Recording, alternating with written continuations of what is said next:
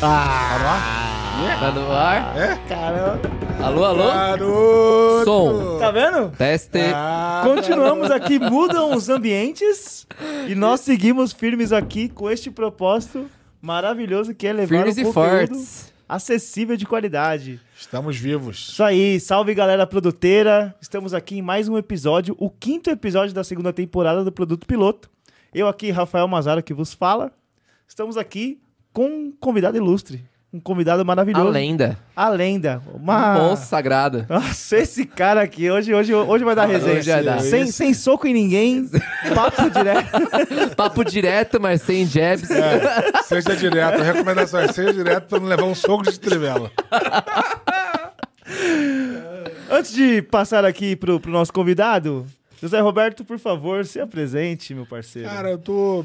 Puta, meu nome é Zé Roberto. Você consegue me encontrar nas redes sociais de um jeito bem simples. Como que é? José.robertoj no LinkedIn, José.robertoj no Instagram.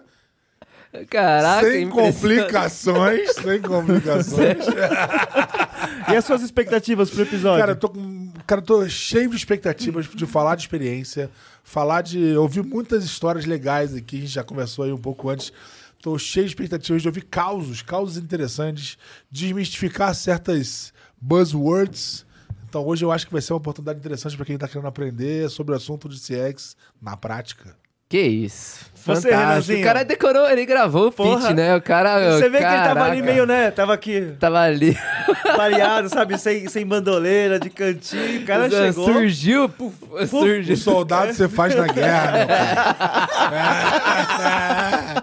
soldado você O faz cara na guerra. tá O quietinho. cara tava aqui assim. Caraca. Você não dá nada pro cara, o jogo começou. É, soco de três dedos e tudo mais. Só dando bica. Bom, sou o Renan Cap. Pra me encontrar também nas redes sociais é muito simples e fácil. Renan Cap no Instagram e Renan Cap no LinkedIn. Igualzinho assim, né? Igualzinho, Sem idêntico. Sem, é, é, Renan Cap. Não é easter egg, não? Sem easter egg. Ah, tá. Bom, Suas minha expectativas. vamos expectativa lá. também sempre alta. Você só vem convidado de alto nível aqui, hoje não, não seria diferente. E é isso, tô ansioso pelos, pelos debates que a gente vai ter aqui sobre experiência do cliente, sobre carreira e assim por diante. Vamos nessa. Muito bem, eu não falei minhas redes sociais, eu sempre deixo essa piadinha aqui pra galera, porque no LinkedIn eu sou o Rafael Mazaro e no Instagram, que eu não fiz curso essa semana, não falei Instagram porque eu não, não fiz CCA essa semana. Se patrocinando. É Mazaro Rafael no, no Instagram. É, você tá? aperta 5362. As minhas expectativas Sério. para esse episódio, como sempre, como o Renan falou, é um papo de alto nível, um papo onde eu sempre aprendo. Eu sempre falo que esse podcast aqui é o maior NBA, MBA que eu. NBA, porque estou nas finais, né? Playoffs, Patrocina É, nós. é, é. ele Ladeira patrocina não. Ladeira abaixo. Um, um dos. Um, um dos não tá, tá difícil, né, velho? Hoje, hoje tá demais. Um, um dos maiores MBAs que uma pessoa pode fazer é assistir esse podcast. E hoje não será diferente. Então estamos aqui com o Thiago Trevisan, ele que é head de experiência do cliente na Congás. Por favor, Thiago, se apresente pra turma aí. Fica à vontade. Ó, normalmente. Você apresenta direitinho. Direito, vai- faz, faz direito, faz direito. Faz Eu, direito. eu anotei a hora aqui. A hora que a gente perdeu o controle do podcast foi no do- minuto 2. Então, então tamo indo bem. Tamo indo bem. Tamo indo né? bem. E esse é o nosso novo recorde. É né? isso. É o novo recorde. Estamos a Zero dia. é, 100 metas. Muito bem, muito bem. Turma, prazer estar aqui com vocês. O soldado abatido já recuperou na hora ali. Pra quem não tá entendendo, pô, eu, eu escuto o podcast de vocês, beleza? Eu sou um ouvinte desse. tempo. E eu, às vezes, tento entender as piadas internas ali e fico meio puto. Então, como eu não quero deixar a galera puta lá, vou explicar, né, um pouquinho. Ah, ver, feedback ao vivo, hein? Feedback ao vivo. Essa é a experiência do cliente. papo é É reto. Cara, quando eu dou Isso é soco. Ele tem não é de- empatia. não é de três Não, dedos. só de três dedos, né? A sopinha de letrinhas, tal, etc. né? Então fica aqui. A gente tava aqui, o Zé abatido hoje, né, Zé? É, pô, tô ferrado de estômago. Ferrado do estômago, tava ali murcho. Eu tentando melhorar a energia do Zé. Eu falei, pô, não é possível, cara. Já ouvi 25. Na minha vez, o cara tá murcho, o pneu assim. a calibragem, sabe quando você coloca lá 17, assim, na, hora de calibrar. Pneu, pô, na minha vez, cara. O Zé vai estar assim, então a gente vai é, procurar o podcast inteiro ficar lembrando desse assunto pra gente poder Claro, zoar claro. o Zé. E o outro eu não vou entrar em tanto detalhe, né? Porque eu acho que é deselegante, né? Mas eu diria que assim que tem pessoas que têm habilidade de manusear a mão de formas assim diferentes, né? É verdade, é verdade. De formas curiosas. É lutador, né? Lutador. Caramba, cara. MMA. Entendendo? Eu só dei um soco, gente. De três dedos, assim, com os dedos. Parecendo uma naja. Machucar o mindinho, cara. Parecendo uma naja, meu dedo. É, eu não sei quem joga, quem joga machucar o futebol, mas tem, tem um jeito de você chutar a bola de três dedos, né? É. Assim, É, agora é o- soco, eu nunca tinha visto, cara. Soco de trivela. Dá pra gente Soco de inovar. três dedos. dedos. Dá pra gente inovar. Eu vou, vou esconder ele aqui. É, esconde isso, esconde Esconde. pelo amor de Deus. Mas tô feliz, então, de estar aqui. Obrigado pelo convite. É um prazer estar aqui com vocês. A zoeira à parte, parabéns pelo trabalho que vocês fazem. É legal pra caramba. Né, Eu saí de. Agora vindo aqui né, no caminho, né? Falei, puta, tomara que a gente tenha um papo maneiro pra servir pra alguém que tá ouvindo isso daqui, servir pra uma pessoa que tá ouvindo isso daqui e mudar o direcionamento de alguém. Já valeu nosso podcast, já valeu o nosso papo. E vocês estão proporcionando isso pra mim, né? E pra mais um monte de gente que pode estar ouvindo a gente aqui. Então, Legal, legal. prazerzão estar aqui, turma. Esse é o nosso propósito, é levar conteúdo para quem está buscando transição, está buscando se atualizar. É o propósito dessa, dessa conversa aqui, né? É isso aí, um papo de acesso, um papo que ele habilita aqui uma discussão sobre vários assuntos, o que é, não fica preso a um determinado tipo de público. Então, cara, você que tá aí e quer de fato consumir um conteúdo, eu falei sobre o MBA e não é da boca para fora, eu acredito muito nesse nosso projeto aqui. É um conteúdo de muito acesso, um conteúdo muito rico, com pessoas com uma baita experiência.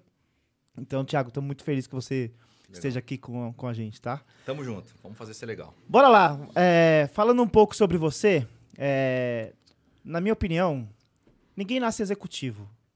É, se você se constrói, você constrói uma carreira de executivo com o tempo. Eu queria ouvir um pouco de você sobre, obviamente, a sua experiência, como você chegou numa posição executiva, quais foram os percalços aí. A gente vai trocando também, porque também temos o Zé como executivo, o Renan que empreendeu por muito tempo, eu que estou buscando aí uma carreira mais executiva, então vamos Boa. aí. Boa. Legal, boa. Boa, boa pergunta. O... Eu fico meio frustrado quando alguém olha pra mim e vira pra mim, putz, você é um líder nato. Eu fico putaço quando eu escuto isso daqui. É, Parece que o negócio nasceu construído. Tanto de? É, soco não. de três dedos que você deu por aí, né? Tanto que eu tomei. eu tomei muito mais do que eu dei, viu? Soco de três dedos, né? Então é legal, é legal o ponto, porque, putz, a gente teve que é, desenvolver uma série de competências, né? Pra poder sobreviver no lugar onde que a gente ocupa, né? E eu tenho advogado bastante na causa de acabar com o romantismo corporativo, porque ele tá na moda, é uma hype, né? Todo mundo fala disso, né? Um ambiente fofinho tal, etc. Mas na prática esse lugar não existe, né? É resultado. É resultado selva. Selva. né? Então é, é um pouco de, lógico, né, inteligência que a gente tem que ter emocional para sobreviver a algumas determinadas situações, mas muito também de experiência, bagagem, um pouquinho de cabelo branco vai ajudando, né? A gente está num, tá num lugar mais adequado aqui. Mas eu, eu- por outro lado, né? Eu também acho que a, a bagagem que, embora não seja nato, né? A gente nem sempre nasce com isso, mas a bagagem, aquilo que a gente carrega da nossa família, traz uma série de experiências para o nosso ambiente corporativo. A gente acaba reproduzindo as experiências de vida para o ambiente corporativo. Então, aquilo que a gente recebe de instrução na nossa escola, na nossa família, tal, etc. Quando a gente vai para o ambiente corporativo, a lente que a gente traz é um pouco do, daquilo que acabou formando a gente, né? Então, a- eventualmente, as pessoas que têm menos oportunidade né, acabam, durante a sua infância, durante a sua vida, tendo que ser mais nato do que as outras pessoas, sabe? Tendo que correr um pouquinho atrás mais do prejuízo para conseguir sobreviver a esse ambiente né? e projetar né, a sua carreira baseado nas experiências que já teve, assim, com um pouquinho mais de complexidade quando a oportunidade não tem lá no, no início da sua infância. Então, o jeito que eu, que eu procuro entender é, cara, tô no ambiente de trabalho, faço o meu melhor, tenho vontade de tocar a vida das pessoas através do meu trabalho, mas eu entendo que tá todo mundo lá com um objetivo diferente, né? Nem, nem sempre o objetivo é o mesmo. Tem gente que tá lá só para ganhar dinheiro, tem gente que tá lá por um propósito, tem gente que tá lá para casar. Eu casei, né, no ambiente corporativo também, não era meu objetivo, mas como eu não tinha habilidade de dança, não tinha, não era bonito. E o único lugar onde eu ficava, eu Boa. tinha um espelho, né? Olhava lá e falava, pô, né, não sou bonito. Eu acabei casando, né? Não era bom de, de boxe, né? Não, não, Não, não tinha. bom de boxe? Não tinha.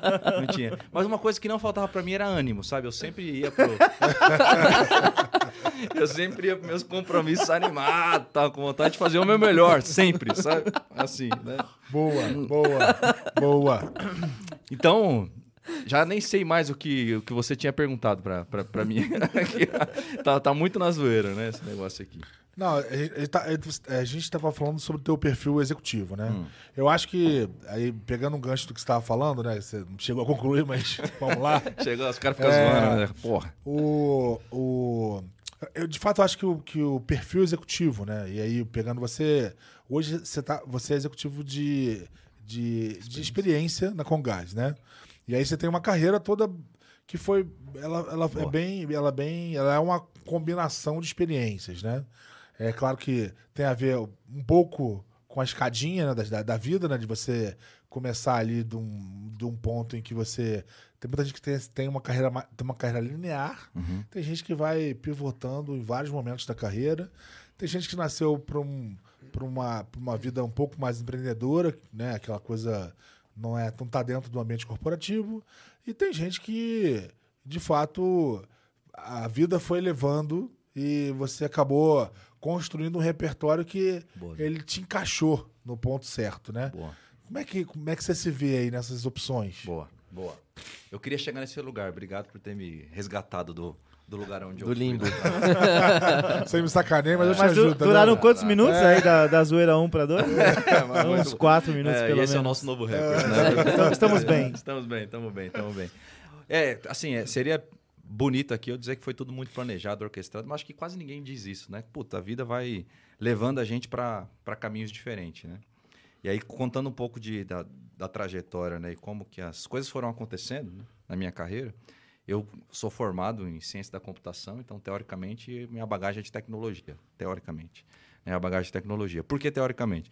O primeiro programa que eu fiz, eu lembro bem o, o olhar da minha chefe com relação ao primeiro programa. Para quem não é de tecnologia, hoje não tem mais isso, mas putz, vou revelar um pouco aqui a, a minha ancestralidade aqui, né? Eu não sabia programar bem, então eu colocava um print a cada linha de código que eu fazia para saber o que o meu código estava fazendo, né? O programa parou aqui, ponto. O programa parou aqui, dois pontos. O programa parou aqui, três pontos. Logicamente, na faculdade isso pode funcionar, mas no ambiente profissional não é o que, que é esperado. Aí minha chefe olhou para mim e falou, Tiago, você não topa, de repente, tocar a parte do cronograma aqui desse projeto e tal. Então eu tive a primeira promoção para virar gerente de projeto, né? Muito mais a ver com a minha incompetência na hora de programar do que qualquer outra coisa. Aí eu, eu tava comentando sobre a bagagem familiar tal. Eu sou o único não psicólogo da minha família, né? Então só tem Cara, psicólogo. Sua família é todo mundo psicólogo. Todo mundo psicólogo. Caramba. De- depois da a segunda geração, né? Primos, irmãos, tal, todo mundo foi pro lado de cabeça. Eu lembro bem dessa história, né? Quando eu tava para escolher a faculdade que eu ia fazer, eu falei assim para minha mãe no ápice da minha maturidade aos 17 anos, eu falei pra minha mãe, eu falei: "Ó, mãe, esse lance de psicologia não tá com nada isso daí. Daqui a um dia é tudo computador. Eu vou cuidar de computador, não vou cuidar de gente, não. Eu acho que eu não tava nem tão errado, mas também tava longe de estar certo. É verdade. É verdade. Até porque hoje tá, numa, tá uma hype, né? Uma Tá hype. hype, O momento é um momento de saúde mental. Exatamente, né? Então, putz, os meus parentes psicólogos estão surfando essa onda, né? Ainda bem, a família agradece. E aí eu, então, fui para esse lado de gestão de projetos, né? E aí a- eu acho que o, um pouquinho do lance do DNA me ajudou, que eu consegui entender rápido, né? Eu acho que isso que me levou para uma carreira mais de gestão, que permite depois a gente avançar para posições hierárquicas dentro das empresas de maiores responsabilidades, tal, etc. Eu entendi que, putz, no fim do dia, não era sobre um programa melhor ou pior, não era sobre uma data que a gente entregava mais para frente ou mais para trás. Né? No fim, era como as pessoas que iam receber iam perceber valor naquele negócio. Né? E, eventualmente, a percepção de valor é um negócio bastante particular, bastante individual. E entender o comportamento humano é o que ia fazer a diferença no meu dia a dia. Para entregar o meu cronograma na data ou não. Né? Se o Renanzinho ia topar trabalhar um pouquinho a mais para alguma coisa que ele nem sempre estava 100% comprado com aquilo, mas a gente precisava dele para aquele desafio. Se o Zé ia, to ia topar fazer um, um código numa linguagem que ele não gostava. Se o Rafa ia topar, de repente, fazer alguma coisa que poderia colocar em risco o emprego de alguém que ele gostasse. Né? E ele falou, putz, beleza, se eu entender um pouquinho de como que é o comportamento do ser humano, eu acho que eu consigo entregar melhor valor para a turma. E você quase voltou pro, pra psicologia, hein? Quase voltei para psicologia, cara. Aí eu fui estudar gestão de mudanças. E, cara, como esse negócio me ajudou. Aí você né? fez o ITIL. Eu, eu, eu pulei essa parte. Eu fiz o Ah, art, eu fiz o Hobbit. Hobbit, eu fiz toda, toda a sopinha. É, sopa de letrinhas Ah, toda. Ah, ISO 9000. Fiz o 9 mil e tal. Mas a gestão de mudanças não é do, de gestão de mudanças do art, tá? A gestão de mudanças do gestão de stakeholders, como que o ser humano se comporta, tal, etc. E esse Gemude, né? Gemude. É. E esse negócio, meu cara, me ajudou pra caramba, porque quando eu tive a chance, né, aí gerencia um projeto, aí você gerencia alguns projetos, daqui a pouco você tem gerente de projetos contigo, a coisa foi acontecendo. E aí eu entendi a, putz, a necessidade de entender, né, como eu estava explicando aqui, o comportamento humano, tal, etc. Isso me ajudou a fazer uma liderança mais humanizada. né? Eu, eu, falei no começo que não existe mundo romântico, isso não significa que é, é só pancadaria o tempo inteiro, ao contrário, né? Acho que, putz, você entender é como você toca o coração de um outro ser humano é o que vai fazer você entregar resultados mais qualificados, mais, enfim, que gere o bendito do valor, né, que a gente tanto tanto busca aqui. E aí desse lugar, né, eu fiquei um pouquinho em braço de TI, braço não TI, e aí num dos grandes projetos que eu estava tocando era um projeto de experiência do cliente. né?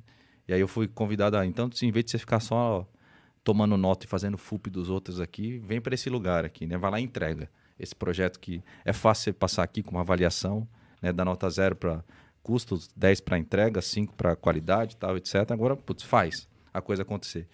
E aí eu voltei de novo, né? E por isso que eu comecei dizendo lá que a formação da gente influencia muito na nossa carreira, né? Voltei pro pro meu lugar de origem aqui da minha família e falei, caramba, o que eu tô fazendo tá mudando a vida de alguém, cara.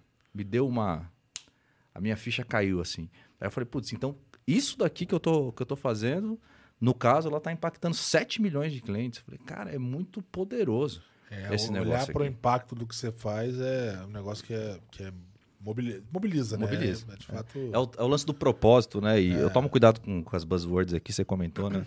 Você no começo, mas é sobre isso, cara. Eu falo, Sim. caramba, o negócio que eu tô eu, Hoje, né, eu trabalho na Comgás, né? E eu falo pra, pra minha galera é, recorrentemente, né? Eu falo, cara, você não vende gás. Porra, Thiago, que merda é essa? Lógico que a gente vende gás. Eu falei, não. Você vende, eventualmente, um, um almoço que pode ser uma reconciliação de uma família. Você vende um banho quente depois de um dia que você tá triste, Zé. Sabe, tá podre, né? Chega lá, tá desmotivado. Cara, você vende um banho quente, o cara vai chegar lá, aquela ducha forte na cabeça, na nuca ali, que uf, vai dar aquela relaxada, né? É sobre isso, cara. A gente tem que encontrar qual que é o, o, o bendito do problema, né? Que a gente tá resolvendo de alguém, que solução que a gente tá, tá dando para alguém, né? Eu, o, o outro exemplo que eu falo pra minha turma, né? Eu falei, ó, eu não queria pagar minha conta de telefone, é caro pra caramba, né? Esse negócio aqui. Eu não, eu não putz, fico pistola toda vez que eu, que eu tenho que fazer o, o Pix lá, o débito automático, né? Toda vez que desconta lá da minha conta. Mas, cara, esse negócio traz um valor pra mim. Não tô falando se é bom ou se é ruim, mas ele traz um valor que eu consigo falar com, com as pessoas que eu mais amo. Cara, se eu apertar um botão aqui, a pessoa que eu mais amo vai ver, vai pensar em mim, vai lembrar de mim, vai me responder, tal, etc. Então, esse é o valor que a gente traz por trás, né? Então, acho que quando você consegue pensar assim, e inspirar o seu time a pensar assim, né? Eu acho que o céu é o limite da, da posição é de uma, uma executivo. construção muito diferente, no final das contas. Porque quando você consegue estimular o time a pensar realmente no impacto, você, você, você começa a, a estimular neles múltiplas perspectivas sobre essa, sobre essa mesma coisa, né? Claro. Então o cara vai. é, é, Aí, como você tem pessoas diferentes, você vai ter ali gente que vai olhar para esse negócio com uma perspectiva, como você falou, puta, é um banho quente, é um, é um almoço de família, é, e com isso você consegue olhar para aquela iniciativa e construir coisas que podem produzir experiências múltiplas, né? Isso aí. Exatamente. Eu acho que a gente fala muito aqui, né, sobre, pô, você começar olhando pro problema, né? A gente sempre fala aqui, né, sobre criar, em vez de ficar se apaixonando pela solução, ali, pô, e você traz, conversa muito com isso que a gente sempre traz aqui, né?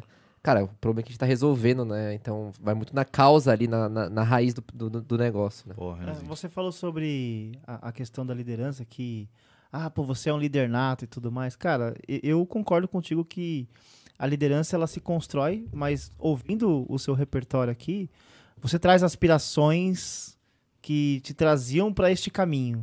Um caminho de, cara, eu quero gerar impacto em escala. Como que eu consigo gerar impacto em escala é, olhando para o que eu faço hoje? Sim. Então, o caminho da liderança é um caminho que você consegue, é, através das pessoas que estão ali, primeiro você tem um impacto naquele seu primeiro grupo, que é o grupo do- dos seus colaboradores que estão ali no seu time. Então, você tem sempre se preocupar ali com, com a galera que está com você no dia a dia. E, obviamente, para aquela galera estar empolgada, é naquilo que você falou, cara, eu não vendo só o, o produto ali, o commodity, eu vendo o, cara se dando bem ali num, num momento familiar, o cara tendo ali um, alguma coisa que proporcione felicidade para ele. Então, Claro. é, é, é legal, porque, como eu falei, né, não é só uma discussão de que, beleza, tem uma construção, não, não é uma discussão de que, ah, caiu do céu você ser um líder, mas tem uma aspiração Claro. que veio com o tempo, né? Claro. Agora, me parece que isso passa por uma certa. É, me parece não, de, de fato, isso passa por uma certa consciência, né? É, eu, eu, eu, assim, eu sou formado em física, né? E então, assim, pivotei pra caramba na minha área, pra tecnologia. É, comecei programando, eu gostava bastante de programar. Era tão bom quanto eu, Zé? eu acho que era melhor um pouco. Era melhor que eu dando que um soco, pouco, Zé? é. Era melhor que eu dando É, soco. talvez sim. Que calma aí. realmente A tá gente já difícil. Tá, Tá difícil. Três minutos, Tá esse não é o difícil. nosso. Não, não, não deu, não bateu. Mas uma coisa que eu, que eu digo que, que foi um, um salto, que foi uma- realmente algo diferencial, difer- que foi diferente pra mim, e que eu, que quando, eu- quando eu olho comparativamente, eu acho que é, um, é, uma, é uma diferença, é a capacidade de você olhar, ter essa coisa, essa visão, essa, essa, essa coisa holística, né? De você enxergar o impacto na ponta. Porque isso não é óbvio. Parece muito óbvio se você contar a história do início ao fim. Mas quando você tá lá dentro da empresa, que você tá numa Big Corp, é muito complicado você conseguir enxergar isso. Atrás de um PC ali, É, né? atrás do- de um PC, um, um grupo programando, etc. E é mais complicado ainda você levar isso pro teu time. Perfeito. É, e eu acho que quando você faz isso bem, você acaba se tornando uma referência tão legal que isso gera uma projeção também, né? Claro. É, e essa projeção, em geral, ela, ela acaba sendo parte do que te, do que ajuda, te ajuda a, a alavancar também. As pessoas. Puta, tá ali o Thiago fazendo um trabalho legal, o time dele é engajado, o time dele tá sempre fazendo coisas legais e também tem a forma como você leva isso pra frente. É, isso é um pouco da construção social, porque uma, uma, uma grande corporação, como qualquer outra coisa composta por pessoas, é um ecossistema social como outro qualquer, né? Perfeito. Então você tá ali interagindo, como você estava falando de ler, ler- ler as pessoas, né? Você está interagindo, você tem uma, uma influência que você acabou construindo, Perfeito. baseado, talvez, ora nesses aspectos, ora em aspectos que, enfim, podem variar um pouco mais dependendo do ambiente, mas é meio por aí, né, cara? Sim. No fim, é... O- e, e, Zé, assim, o complemento aqui, né? É, no fim, né, a gente putz, passa a fazer gestão de pessoas, né? O nosso pensamento tem que ser menos egoísta, naturalmente, né? Porque, cara, você passa a ser responsável pela carreira daquela pessoa. É quando você chega a carreira como um negócio isolado da vida da pessoa, né? Aí você vai para uma frieza do mundo corporativo, que embora a selva existe, né?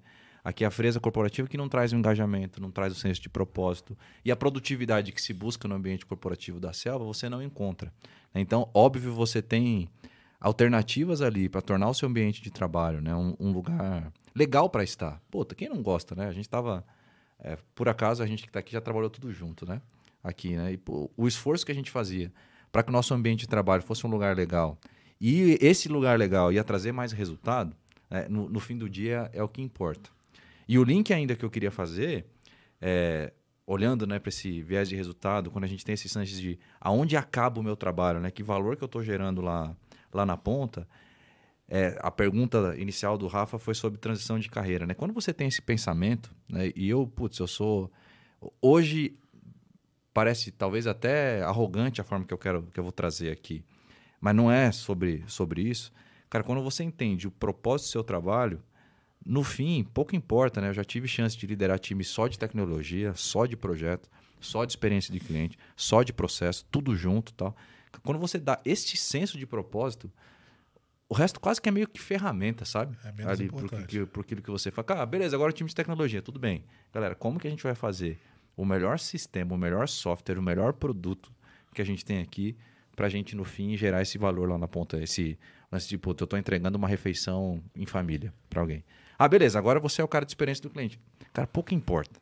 Mas no final do dia, como que eu vou usar as melhores ferramentas de discovery, de delivery, de, cara, não importa, de NPS, de central de atendimento, para que no final do dia eu entregue um banho quente lá pro cara. Eu super concordo. Acho que a discussão é essa mesmo. Desculpa, Renan. A, discussão é essa mesmo. É, é, é, é o que o Renato vai comentando. A gente está sempre falando aqui de entender o problema, né?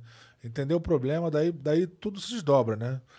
É, no fim das contas, é que ferramenta você vai, que, que solução você vai dar, vai estar muito relacionado a qual é a dinâmica que você quer usar para resolver o problema, se vai colocar mais, mais energia ou menos energia. Eu sempre digo o seguinte, cara, até olhando, trazendo isso um pouco para o aspecto de tecnologia, quando agora liderando, liderando, por exemplo, um time de engenharia, né? Eu, eu- cara, quando eu, quando eu olho para as situações que a gente está vivendo no âmbito estratégico, nas, nas discussões que a gente vive ali no dia a dia, eu sempre digo, gente, tecnologia não é o problema. É, Isso não pode ser o problema. O problema. O, o, o você tem É o que problema. entender o problema do cara. O problema é, é o problema do cara. é, o problema do cara, o que ele tá vivendo. Daí pra, cara, daí, dali, dali pra trás, é, a gente vai aplicando pequenas injeções de remédio, seja lá qual for, é, uma solução um pouco mais, um pouco menos robusta agora, uma, uma, uma ação manual num primeiro momento que seja, mas a gente vai de fato resolvendo é, ou de fato é, evoluindo, né, dando movimento para esse processo, né? E aí assim, acho que isso cria uma dinâmica que, que, ela, que ela torna essa coisa de, cara, tem um time assim, o assado, é secundário no fim das contas. Perfeito. Né? Perfeito. Fala aí. Exatamente. Cara, vocês estavam falando, me lembrou daquela. É meio clichê também, né? Até fala aquela historinha do. Quando o presidente dos Estados Unidos foi lá na, na NASA, na época que tava lançando o homem pra Lua, e perguntou pro, pro, pro faxineiro lá, né? Pô, que, que, que legal que tal. O cara fala, pô, é, qual, qual é o seu trabalho, né? O trabalho, o cara falou que era, pô, tô levando o homem à Lua, né? Não é, não é limpar o chão. Ele tá com um propósito muito maior do que sem ele não estaria acontecendo É aquelas aí. coisas. Mas o, o ponto que eu queria também levantar, eu queria até escutar de vocês. Cara, aqui a gente tá trazendo muito ambiente positivo, né? Coisa é, a- aspiracional, tudo, tudo muito bonito, né? Mas a gente sabe que existe também o lado, igual você comentou, da selva. Pô, é resultado, né? Às vezes tá um momento ruim da empresa. A empresa pode estar indo mal, né? Afinal, a empresa, o objetivo final é gerar lucro pro, pro, pros acionistas e tudo mais. Como, que, como lidar nesses momentos de, de incerteza, esses momentos de turbulências, né? Tá, ó. é uma assim, pergunta meio aberta, mas. Não, tá tudo é, bem, tá tudo bem, Renan. O, assim, você só vai crescer dentro do ambiente corporativo se a empresa estiver crescendo. O jeito mais rápido de você crescer é quando a empresa está crescendo, né? Quando a empresa não está crescendo, putz, é, é- a selva aumenta, né? Porque aí o instinto de sobrevivência de to- Aflora. aflora. É. Porque é selva, né? Selva, cara, sobrevive o mais forte. É isso né? aí. Não tem... Ou quem corre mais que o outro. Ou quem- é, não, é, exato, você, só- você não precisa correr mais que o É, leão, você só precisa correr mais que o cara do, que do corre- amiguinho. É isso aí. o cara que tá do seu lado, né? Então tem, tem um pouco disso. Aí entra, o, Renan, o jogo, o jogo de ego, né? O jogo de, putz, de, de cartas não tão abertas, né? Não tão postas, não tão postas na mesa. Então o que a gente não, não pode cometer, né? De, não pode ser ingênuo no ambiente corporativo. Cara, a gente sabia que tem nisso, né? Eu, eu, por natureza, confio nas pessoas, beleza. Até que se prove ao contrário. Normalmente se prova ao contrário, às vezes você passa a vida inteira não, não encontrando né, esse, esse contrário. O que, que eu estou sendo objetivo? Quando você entra num, num papo, você começa a receber muito o falso positivo. Você, pô, tamo junto, bora fazer tal. Tenho certeza que todo mundo aqui já lembrou de alguém ou alguma reunião que você tava lá. O cara, não, vamos fazer, pô, tô top. Não, isso aqui ideia é ótima, cara. Tá, o que lá. Passou uma semana, nunca mais fala no assunto, duas semanas, nunca mais troca no assunto. O benefício de ser CLT, né? O Zé falou aqui no começo, né, cara? Pô, tem gente que nasce para empreender, tem gente que nasce para ser CLT. Cara, o benefício de ser CLT, se não tiver um lugar legal para você, você tem a chance de ir embora, né? Aqui, muitas pessoas fazem fazem isso. Quando o ambiente não está mais refletindo a sua realidade, você vai embora. Assim como a empresa faz com a gente. Ela falou, pô, cara, o jeito que o Thiago pensa não é mais o jeito que a empresa está pensando. Thiago, valeu, né? Próximo. Aqui, o lado, né, talvez luz aqui desse assunto, mesmo olhando para o lado sombra aqui dele, cara, eu acredito que a gente sempre tem a chance de influenciar o meio, né? Eu sei que é só uma coincidência, mas eu queria, quem estiver vendo o podcast agora, né, eu não bebo. Pela primeira vez no produto piloto, não tem um copo de cerveja aqui, cara. Tal- Talvez eu-. Talvez o copo fique um pouco mais. é, o copo não, né? O papo, desculpa. É, fica um pouco mais chato, né? Porque a Não. a cerveja vai, vai deixando a, a gente desinibido. Então eu sempre tenho um. um, né, não tem uma tradução adequada por isso, é uma palavra chamada accountability, né? Que os americanos usam pra caramba aqui. Cara, não importa o que aconteça. Uma parte da responsabilidade é minha. Então, cara, pior que esteja a situação, né? Por mais conflituosa que seja a situação, cara, eu tento entender o que, que eu posso fazer para tornar aquela situação ideal para eu estar. Né? Aí tem talvez um pouco de egoísmo mesmo. Tá bom, a empresa não está bem, eu não, não, sou mágico, né? Mas o que, que eu, qual é a melhor condição que eu posso estar aqui? O que, que é melhor que eu posso fazer para que isso daqui vire um lugar legal para estar? Porque se não tiver legal, o benefício do CLT, né? Valeu, uhum. né? Tô indo para tô indo para um outro lugar. Na minha opinião, existem selvas em qualquer lugar. Qualquer CNPJ que você vá, vão existir situações em que, cara, a discussão é sobre resultado. Isso você pode mudar para qualquer CNPJ que no final do dia é sobre gerar um resultado. Porém, você pode, como o Trevisan falou, escolher ou não aquelas batalhas. Quando a gente pensa na, na posição de uma liderança, como a grande maioria aqui somos, e, e é legal que a galera de casa é, saiba disso, é, nem sempre tudo que a gente recebe de informação são as informações que são fáceis de repassar. É, então, tem um caminho que é, cara, eu vejo as capacidades instaladas no, no time e eu consigo usar dessas capacidades para poder é, resolver aqueles problemas em cima do que é possível repassar. Então a selva, é, ela tem, mas é interessante que a gente faça sempre o jogo limpo. Acho que aquilo que a gente sempre fala, né? Vai, vai bater, bate na bola, faz, faz o jogo limpo, é, use dos seus recursos. Os caras já logo apontam pra, pra, pra porrada. a gente já use... tá cinco minutos, esse é o nosso novo recorde. Use dos recursos que você tem. Carrinho por trás não pode. Não. Use dos recursos que você tem para poder, de fato, apoiar ali no, no dia a dia com o time, com as informações que você pode passar, mas é jogar limpo. Cara, não tem, não tem fórmula mágica aqui. O importante é você saber usar bem as capacidades que você tem com o time no dia a dia, saber absorver bem é, as cobranças que existem. E tem horas que é aquilo, dependendo do momento que a empresa tá, a empresa está crescendo, cara, a discussão da selva ela é diferente, porque tá todo mundo pô, querendo surfar aquele momento, né? Mas quando a selva ela tá mais complexa, que é, cara, a discussão é sobre eficiência operacional, principalmente quando está nesse nível que é fazer mais com menos ou com o mesmo, minimamente, né? Que é um bom cenário, pelo menos você fazer mais, mais com o mesmo, é a hora que você tem que saber jogar o jogo também. Talvez aí é a hora que alguns se sobressaem. Na minha opinião, quando tá todo mundo voando, cara, é muito fácil você falar, ah, pô, o cara tá bem, porque tá todo mundo voando, ali tá entrando dinheiro, tá conseguindo investir no projeto, mas na hora que as coisas secam, a, a grana seca ali, você tem que espremer ao máximo para fazer as coisas acontecerem, tem dois pontos, né? O primeiro é você dar o recado pro time de que a gente precisa ser eficiente, e o segundo é ser firme, do tipo, cara, você tá entendendo que se a gente não entregar esse tipo de resultado, não, não é uma discussão sobre eu, sobre você, sobre somos, todos nós vamos nos ferrar. Sim. Então, abrir o jogo também, ser sincero é, com o time é um, uma discussão complexa que precisa acontecer. Né? É. Acho que tem um aspecto central nessa história que, para mim, é um pouco de desconstrução do romantismo, né? Cara, se tá no momento que tá ruim e não, você não encontra mais fit, a carreira é sua. É. Eu já vi milhões de situações do cara. É, lamentar, tá, lamentar tá e ficar ali. Né? Lamentando, lamentando, tá, tá lá há anos, mas tá vivendo em sofrimento, né?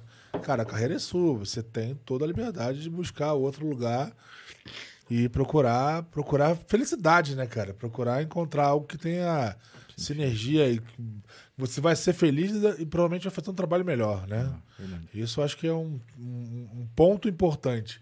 Até para aquele cara que tá, que tá em transição, que tá, às vezes às vezes está fazendo uma coisa que não é legal, que não tá afim, que tá pensando no que fazer, cara. É claro, não vai fazer loucura, mas ah. é importante se desapegar também, né? Você ah. entender que deu, né? Deu.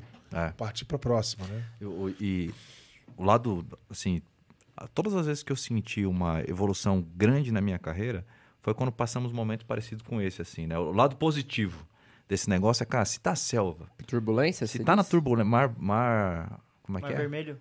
Mar agitado, mar, né? É, mar, mar, mar, mar calmo, mar calmo, nunca ligado? Fez, bom. Mar calmo, cara, eu acredito assim, mas demais. Cara, Peraí, quer, quer falar de novo pra gente pegar o corte depois? Tô brincando. É. Vai lá. Mar, mar Agora. calmo não faz bom marinheiro, né? Porra, isso daí o mundo inteiro fala, né? O, cara, mas é real pra caramba isso daí, assim. Quando você passa aquele momento que você não tá um pouco confortável, você tá um pouco mais tranquilo, putz, passa dois, três meses, vem aquele sentimento de, pô, tô meio estagnadão aqui, a parada não tá acontecendo. Agora, quando você passa na pancadaria, que te dá gastrite, né, Zé? Né, que te dá azia ali, que você tá, porra, é, já Um estamos... minuto e meio. Um minuto e Ah, meio, né? não. Não, cara, que tal. o- Que, a, a- a brincadeira à parte aqui, né? Da, mas quando tá agitado mesmo o negócio, cara, você vai passar uns dois, três meses na fossa. Que você tá lá, você fala, meu Deus. Mas depois passa esse mesmo tempo, aí o sentimento é o outro. Você fala, caramba, quanta coisa eu. aprendi. Quanta ferramenta. Sensação de realização. Realização, cara, né? Porque você fala, cara, eu consegui, eu sobrevivi àquela, àquela parada lá, né? Então, tem, tem os dois lados, né? Das coisas aqui. Eu prefiro viver um pouco mais de selva, né? Porque eu, eu acho que isso me torna um profissional melhor, uma pessoa, uma pessoa melhor aqui. Quando fica muito calmo, muito tempo, eu rapidinho... Colhe os frutos e já É. quer. Como é, o Zé uma vez usou essa expressão aqui no podcast aqui. Eu gosto do barulho da bomba, cara. Ah, eu gosto de guerra, cara. Eu gosto de guerra. Puta, eu gosto, tá, tá, tá, tá, tá. Eu gosto, cara. Desse negócio. É, aquele cheiro de Tá todo mundo pólvora. tranquilo. Cheiro de pólvora. Cheiro tá de todo mundo pólvora. tranquilo, eu começo, cara, puta, tá muito tranquilo. Tá muito cara. tranquilo. Ó, Muito tranquilo esse morro. Você... Ninguém dá um cutuca aí no rádio aí, cara. É uma coisa errada. Carioca é foda. É, carioca é isso. Mas, o... Mas o que a gente não pode confundir, o Rafa falou isso, né? Puta, o fair play não, não pode acabar, né? Até na guerra tem regra, né, cara? É Puta, verdade. Não mata o mensageiro. Tem algumas regras, né? Pô, não mata o civil, tal, etc. O que a gente vê é que tem, eventualmente, profissionais que fazem a selva acontecer sem regra, né? Puta, faltando com respeito. Com coleguinha, né? Cara, puta, não, não puxa a orelha do. Né? Não enfia o dedo no olho do coleguinha, né? Pode até puxar a orelha, mas enfiar o dedo no olho não rola. Né? E, Aí quando vai para esse lugar, aí eu acho que não é mais a selva, não é mais um ambiente de aprendizado, né? É um ambiente tóxico que vai te deixar doente, que você tem que sair fora desse lugar, né? Porque aí também ninguém merece. Passava. Então, a selva que eu, que eu me refiro, cara, é um, é um lugar próspero, mesmo que seja selva. Né? É um lugar que puta, te desafia pra caramba. Te, sabe aqueles desafios que você recebe assim que você fala, caramba, e agora?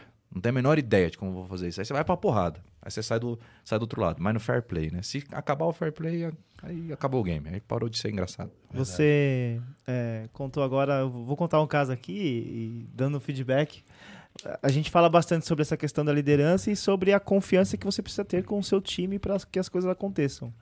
Bom, eu e o Zé, a gente trabalha junto há muito tempo, assim como trabalhei com o Trevisan, com, com o Renan.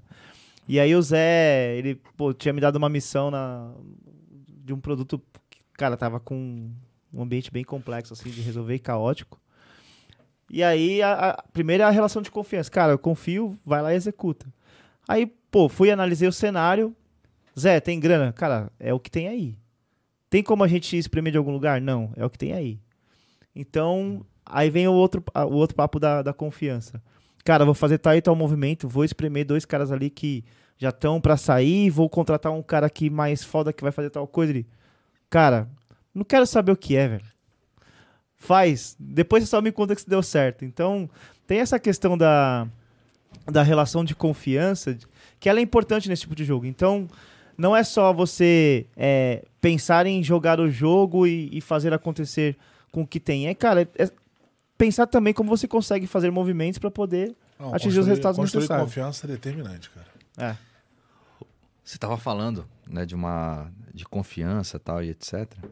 Eu coincidentemente estava fazendo um, um curso sobre liderança, né? Essa, Aham. essa semana que passou aqui. Pegou até colinha, gente. Peguei até Caramba. colinha. Sacou uma colinha. Peguei, peguei um livro, né?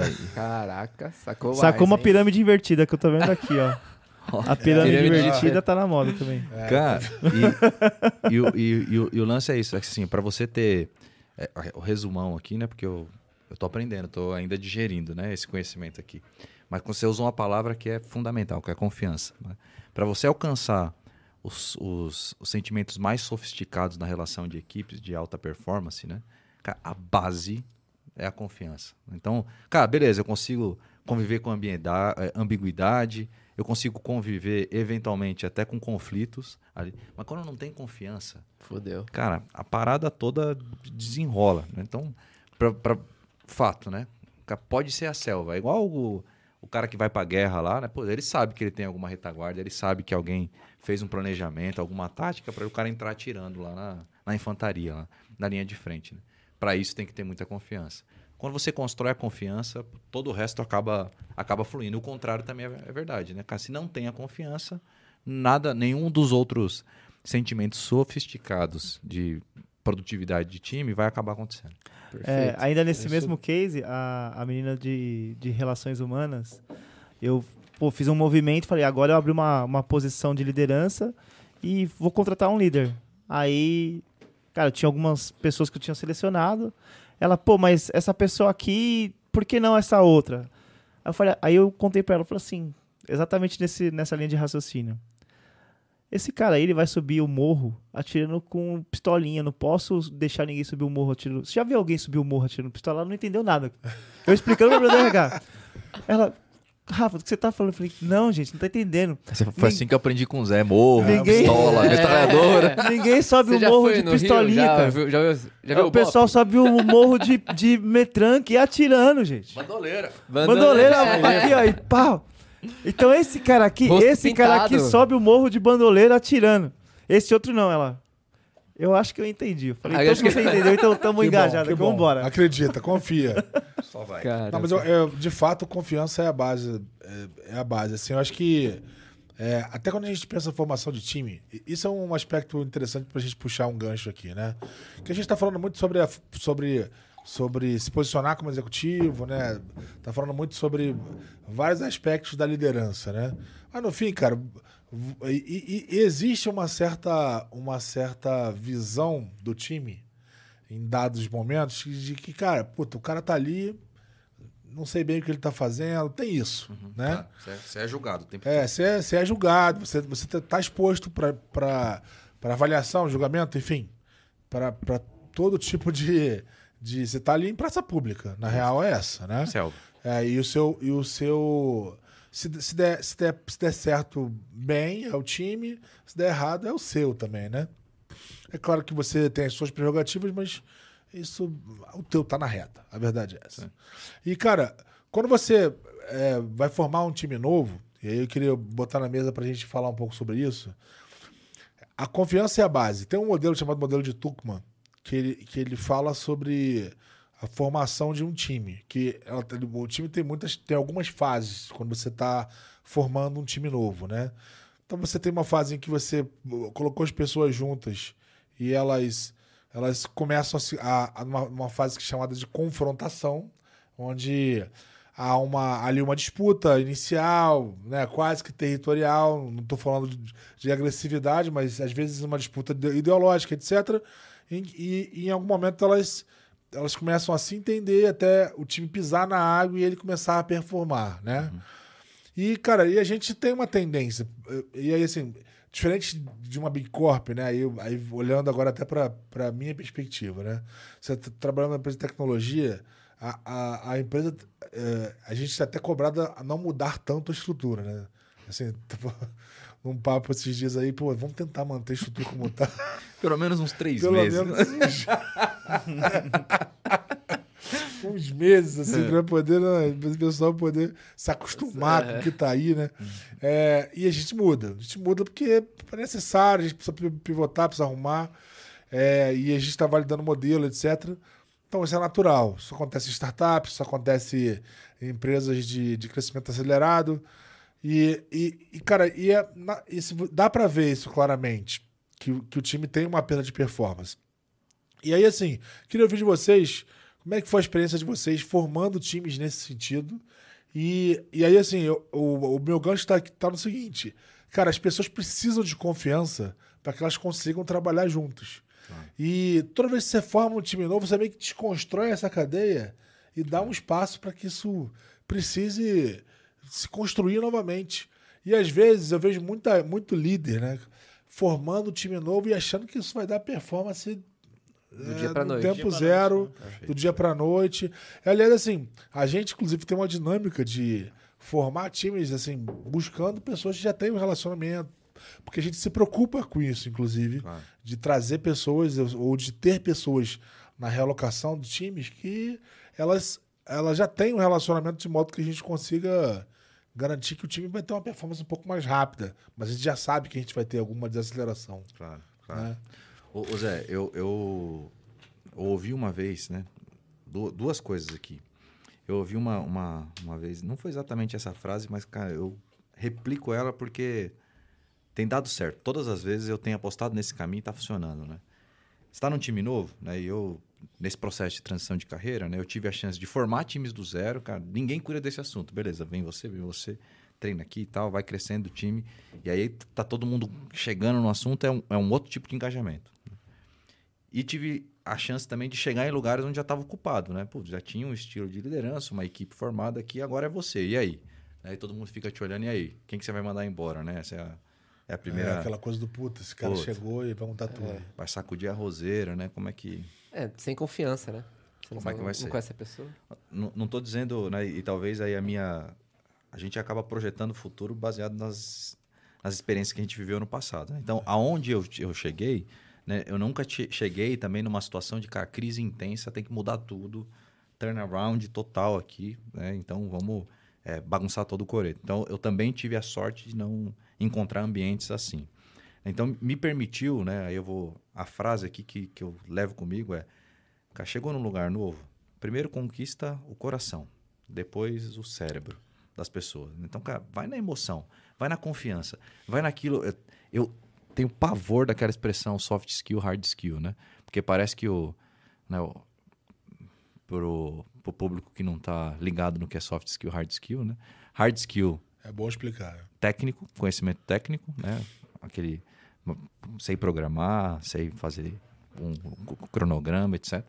Soft skill, comportamento, né? Aquele é, habilidade de relações humanas, né? de habilidade de repente de comunicação, inteligência emocional. tá? Eu odeio essa expressão porque para mim a parte hard é a soft, né? A parte soft que é que dizem que é a parte mais simples, né? A parte mais fofa, né? A parte mais suave do assunto, cara, é a parte que é mais difícil. Quando você começa a se entrosar com um time novo, pela parte que é soft, né? Que é, como eu é a parte que eu não gosto, que é a parte de comportamento, que é quando você conquista a confiança e volta pro capítulo, volte 10 minutos nesse podcast aqui que a gente está falando sobre isso, né? Cara, a gente está falando então sobre conquistar a confiança das pessoas. A confiança vai trazer harmonia, vai trazer conflitos saudáveis, vai trazer é, a bendita do, da produtividade e a felicidade lá no, no, final, no final da ponta. Então eu sempre procuro entender, né? Eu, eu também ouvi uma expressão de, cara, você conhece os sonhos dos seus liderados? Cara, por que, que ele está aqui?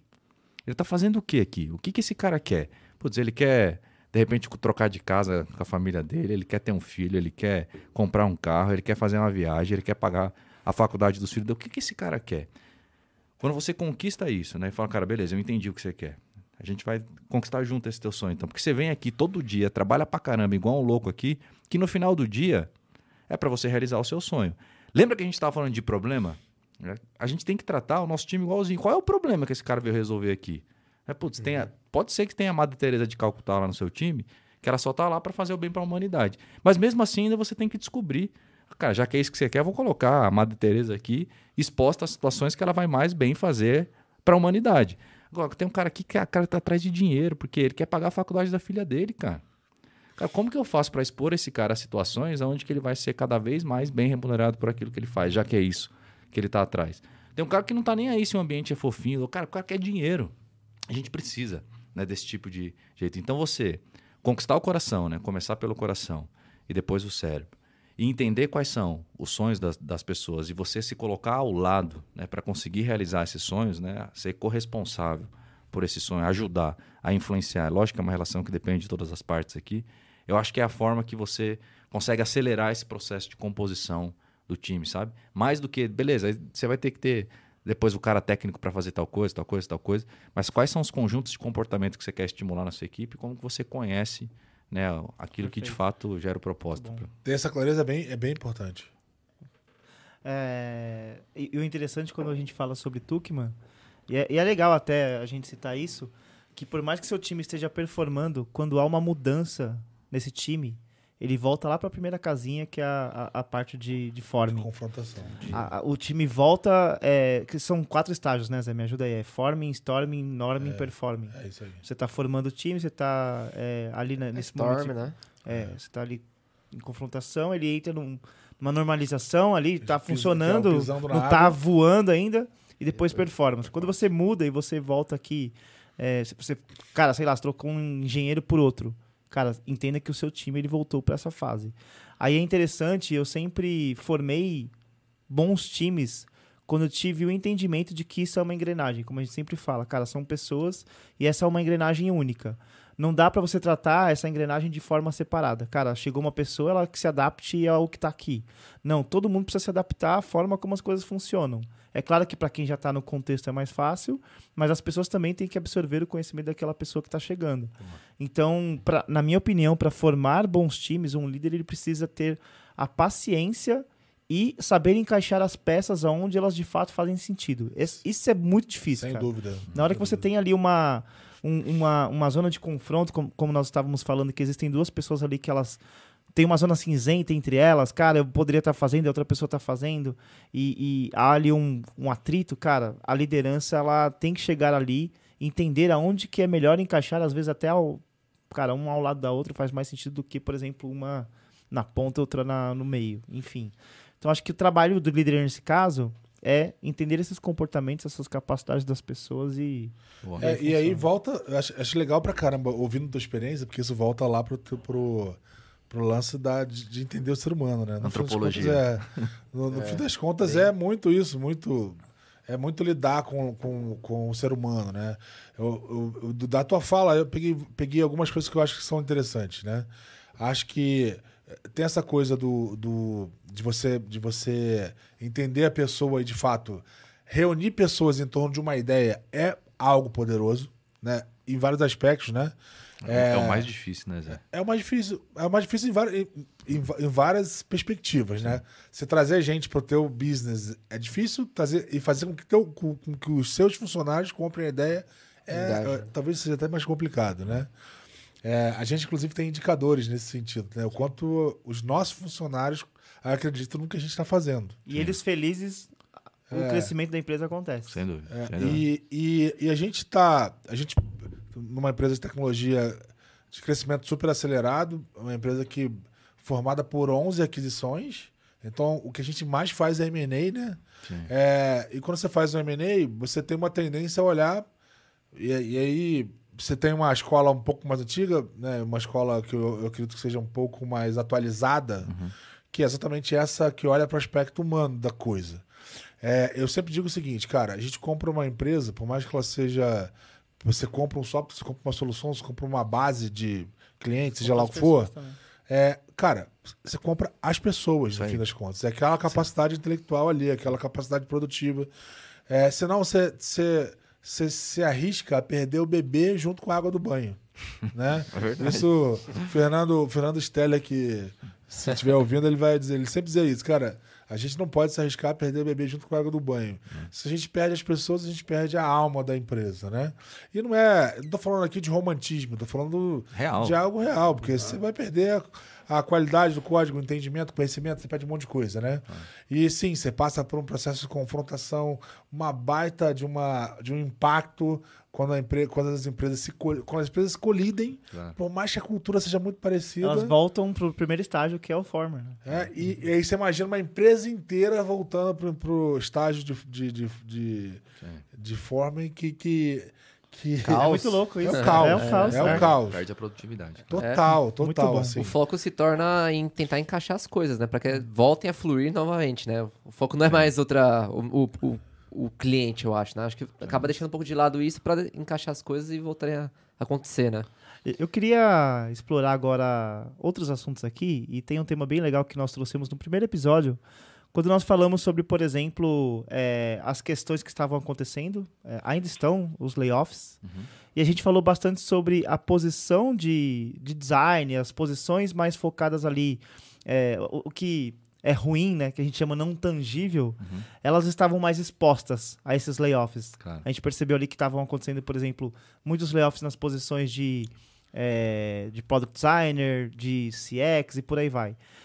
Agile o- Coach. Agile Coach. O meu gancho contigo é o seguinte: é, como que você, como um head de experiência do cliente, aonde estão os indicadores aí? Porque não tem romance, a gente sabe que não tem romance. A gente fala É bastante. accountability. É, né? accountability. Accountability. Sobre é, rentabilidade, sobre eficiência. Me conta um pouco aí, pra galera que tá aí discutindo experiência no dia a dia, onde que não tem o romance, aonde que dá para explorar bastante a, a Ah. discussão prática aí? Boa. Assim, ó, voltando um pouquinho sobre antropologia, mas não tanto, né? A gente, o que a gente viveu em pandemia e etc, né? Trouxe uma aceleração de produto digital que a gente, putz, eu pelo menos não conhecia enquanto eu trabalhava um, uma, uma hype, assim, um negócio tão grande. Tipo, precisamos contratar lá PO, PD, UX, UI, cara, todas as sopas de letrinhas que a gente fez. Só que aí a gente mesmo, né, e ao qual eu faço parte, culpa disso no ambiente onde eu estava, né, aqui, a gente acabou criando um monstro, né, desse negócio aqui, que a gente queria trocar um botão de, um botão de cor. Eram três, quatro pessoas, né? É. Todos nós estávamos juntos. É isso aí.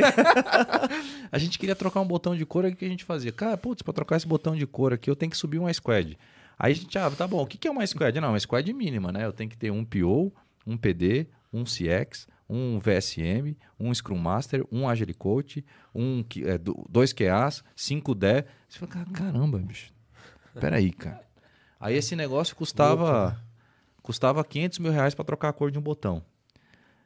E aí a gente foi muito bem sucedido nessa empreitada, porque a gente convenceu o dono do dinheiro que o mundo estava indo para esse lugar. Se a gente não fosse para esse lugar, a gente ia virar um dinossauro obsoleto, morto, sem conseguir fazer. Aí eu- hoje eu vejo que a gente aprendeu um pouquinho com as pessoas mais maduras que nós, né? Na época que nem apo- apostava, mas não tanto, fez um tanto, mas não muito, né? Desse negócio aqui. E a gente começou a ver, cara, a conta chegar, né? A fatura do cartão de crédito foi aumentando. Falou, ah, beleza. Que resultado que essa galera tá produzindo aí, bicho? E aí? Quanto que aumentou o nosso lucro, esse negócio todo aí? Não, veja bem, peraí, que a gente tá olhando o OKR, e esse aqui é um ciclo, e não sei o que lá, não sei o que lá. E a gente foi cara, colocando aquela parafernália em cima da mesa. E de novo volta a pergunta, né? Cara, cadê o resultado desse negócio? Todo mundo errou? Claro que não. Nenhum lugar deu resultado? Claro que não. Não é sobre, não é sobre isso. Mas houve um extremo, sim, dessas, dessas posições que chegou a hora que o cinto apertou, alguém olhou com esse negócio com, com mais crítico, né? De forma mais crítica. E falou, cara, peraí. Será que a gente, para gerar o valor que a gente precisa, cara, precisa de tudo isso daqui mesmo? Todo esse negócio mesmo? E a gente voltou pro básico, né? Voltou ali pro, cara, qual é o problema? O que, que a gente está querendo resolver? Né? E a gente passa a observar né, uma quase que fusão desses papéis todos, né? Enfim. E aí eu não vou entrar na sopa de letrinhas aqui, mas a gente está olhando para cada vez mais, né? é, times, né? Que estão juntando um pouco, pegou o que tem de melhor ali, evitou distrações, né? Do que essa sopa de letrinha estava fazendo, beleza, cara.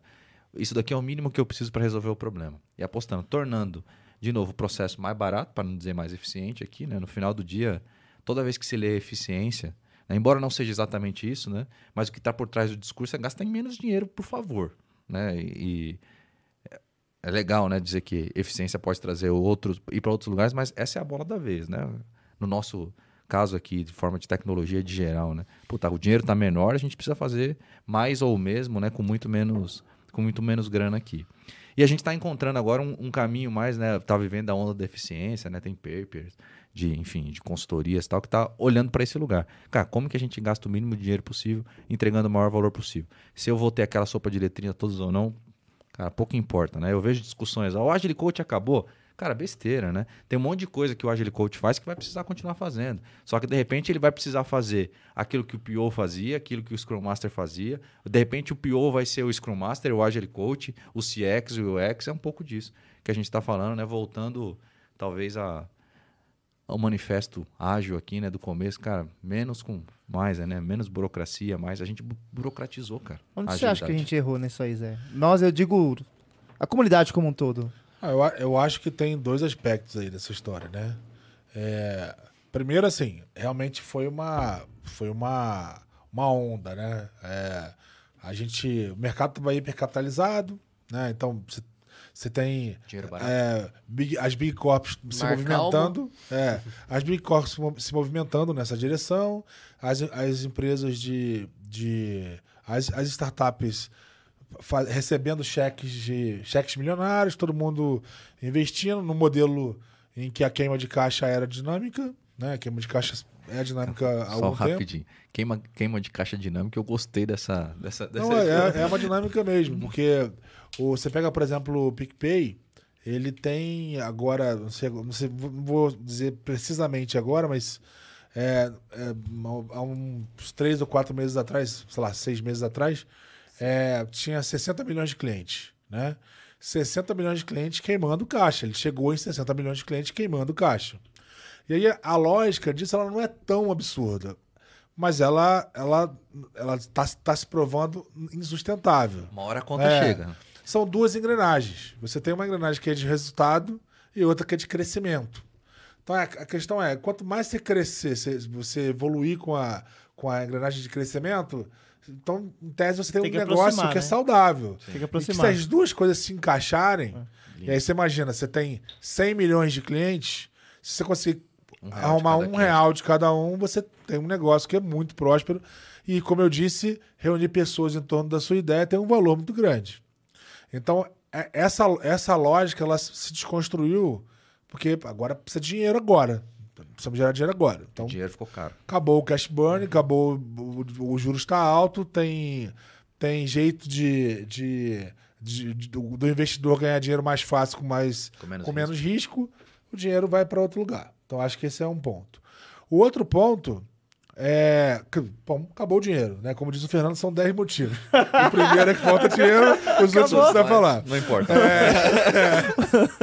O, o- Muito bom, mas é, é muito bom. Essa é ótima. É, o segundo, cara, eu acho que, e aí voltado mais para o aspecto dos profissionais, é que eu, eu tenho uma percepção de que alguns tipos de profissionais têm uma dificuldade muito grande de mostrar accountability. E aí eu acho que tem um desafio nessa história. É muito, é muito complicado se você, na hora que você vai fazer, olhar para eficiência, você vai pensar o quê? Cara, quem gera resultado aqui? Aí você olha para um, pra um Agile Coach e fala, puta, qual é a accountability desse cara? Qual é a accountability do... do É mais do- intrínseco. é né? mais intrínseco.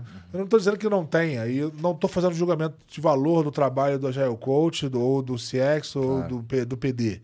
A questão é, é um desafio. Se você está numa área, você está fazendo um trabalho que você não consegue ver o accountability que você está fazendo, você tem que se preocupar. Você tem que se preocupar. E aí, assim, aí para mim é que é o, o aspecto holístico da história, né? Você como profissional se preocupar com isso. Então, assim, você pode olhar a maioria das listas de demissão, você vai ver quantos Agile Coach tem na lista, quantos perfis desse tipo. E aí, minha, acho que essa é uma questão, né? E, e não adianta eu- brigar, brigar contra. Desculpa, brigar contra o urso, né, cara? Cara, é- a regra é o urso que, que, que combina. Você vai abraçar o urso, você vai sair machucado, né? Ah, minha empresa não tá pra frente, cara. Vai ser difícil arrumar alguma empresa que está nesse momento olhando, olhando pra frente, né? Eu acho que a, grande onda, né, que fez essa buzz aí de, pô, transformação digital, vamos mudar o mundo, acho que ela começou um pouco mais pra trás. Acho que primeiro com a internet, depois veio a questão do software na nuvem, né? Então, porra, isso aí, o- a escala, acho que a questão da escala impressionou todo mundo, né? Claro. Então, é, as startups viram isso, né, e aproveitaram a, grande onda, porque empresas pequenas, é, enxuto, né, tá começou a fazer mais e Tá avançaram. E as grandes empresas falam, porra, que essa coisa é uma coisa nova, impressionante. Antes eu tinha mil agências, o PicPay com zero agências tá com 70 milhões. E eu aqui com, sei lá, 5 mil agências no Brasil todo, uma em cada cidade, que é o, o caso do, Bra- Ó, do Bradesco. tá com, sei lá, do, do, dos seus 40 parentes, milhões. Então, quer dizer, é, assustou. E aí todo mundo começou a querer fa- fazer fazer parte. É, também, é. fazer isso. Quero e aí jogar começou. E aí a- uma cultura que já era totalmente engessada, eles começaram a trazer esses novos perfis que antes não fazia sentido. Começou a, a acontecer o que a gente, a gente tava falando aqui, né? A questão da confiança, o caos ali da- das Tá. empresas. E aí depois não trouxe resultado, aí é o que acontece, né? A maré, a maré baixa pra todo mundo. É, eu vejo Eu- que teve uma hiperespecialização em alguns perfis. A gente estava falando. É ruim, às vezes a gente fala fora dos bastidores. Cara, na- antigamente você tinha um analista de negócio que era o cara que fazia o desenho, eh, escrevia o requisito, validava o requisito, entregava isso na mão do Tudão, engenheiro. fazia tudão. É, era o cara que homologava e acompanhava ainda a implantação para testar depois. Então, Eu fui, É, ana- eu fui analista de negócio. é, então. Eu tô falando porque eu sei que a grande maioria aqui fez muito desse papel, né? Então, a, a hiperespecialização, ele traz um aspecto importante que é, cara, você tem um cara muito bom naquilo que se faz, mas eu vejo que se tornou muito assim, sabe? Acho que você não tem mais perfis tão, tão generalistas como tinham antes, assim. Sim. É, e isso é ruim de você fazer a conta fechar no final do dia. Aí eu queria até pegar o gancho e fa- pensar o seguinte, cara, você é um head de experiência do cliente, tem um resultado que você busca lá. Perfeito. Como que você discute a experiência do cliente como resultado da sua área? Como- onde que tá isso? aí? Essa é uma boa pergunta mesmo. Essa é legal. E, por sorte, eu tenho uma, uma, uma resposta que eu pensei bastante nela aqui. Aí, Eu- ó. não e não foi combinado, hein? É, Eu não tô dizendo se ela é boa ou se ela é ruim, só disse que eu pensei bastante, beleza? O essa- público irá julgar. Público vai julgar. Você, Você abre do o casa. Você sabia, né? Você escolhe o final, né? É assim, ó. é, eu, eu acho que aí na, na condição de, de líder, né, de qualquer área, isso se aplica muito para a experiência do cliente que eu vou, que eu vou trazer, mas eu acho que serve para qualquer área também.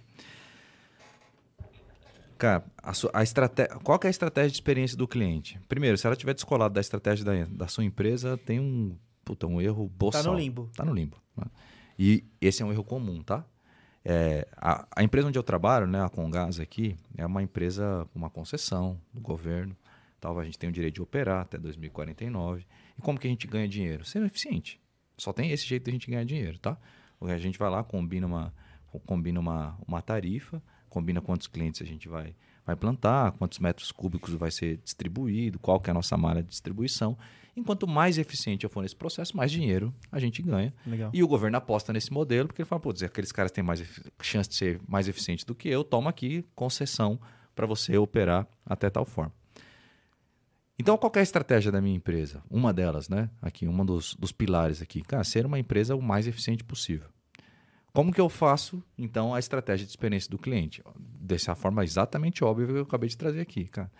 Se eu vou lá pro meu board e falo, ó, a estratégia de experiência do cliente aqui é vender pra caramba. Tá errado? Não. Mas é o que tá na, na estratégia da minha empresa, de repente? É o, é o DNA pelo qual ela existe? Putz, não.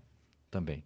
né? Tem outras formas de eu fazer isso. Ó, estratégia aqui eu quero que seja a Disney aqui na Congás. Cara, vou encantar o nosso cliente. Cara, Quem comprar gás aqui é igual ele abraçar o Mickey.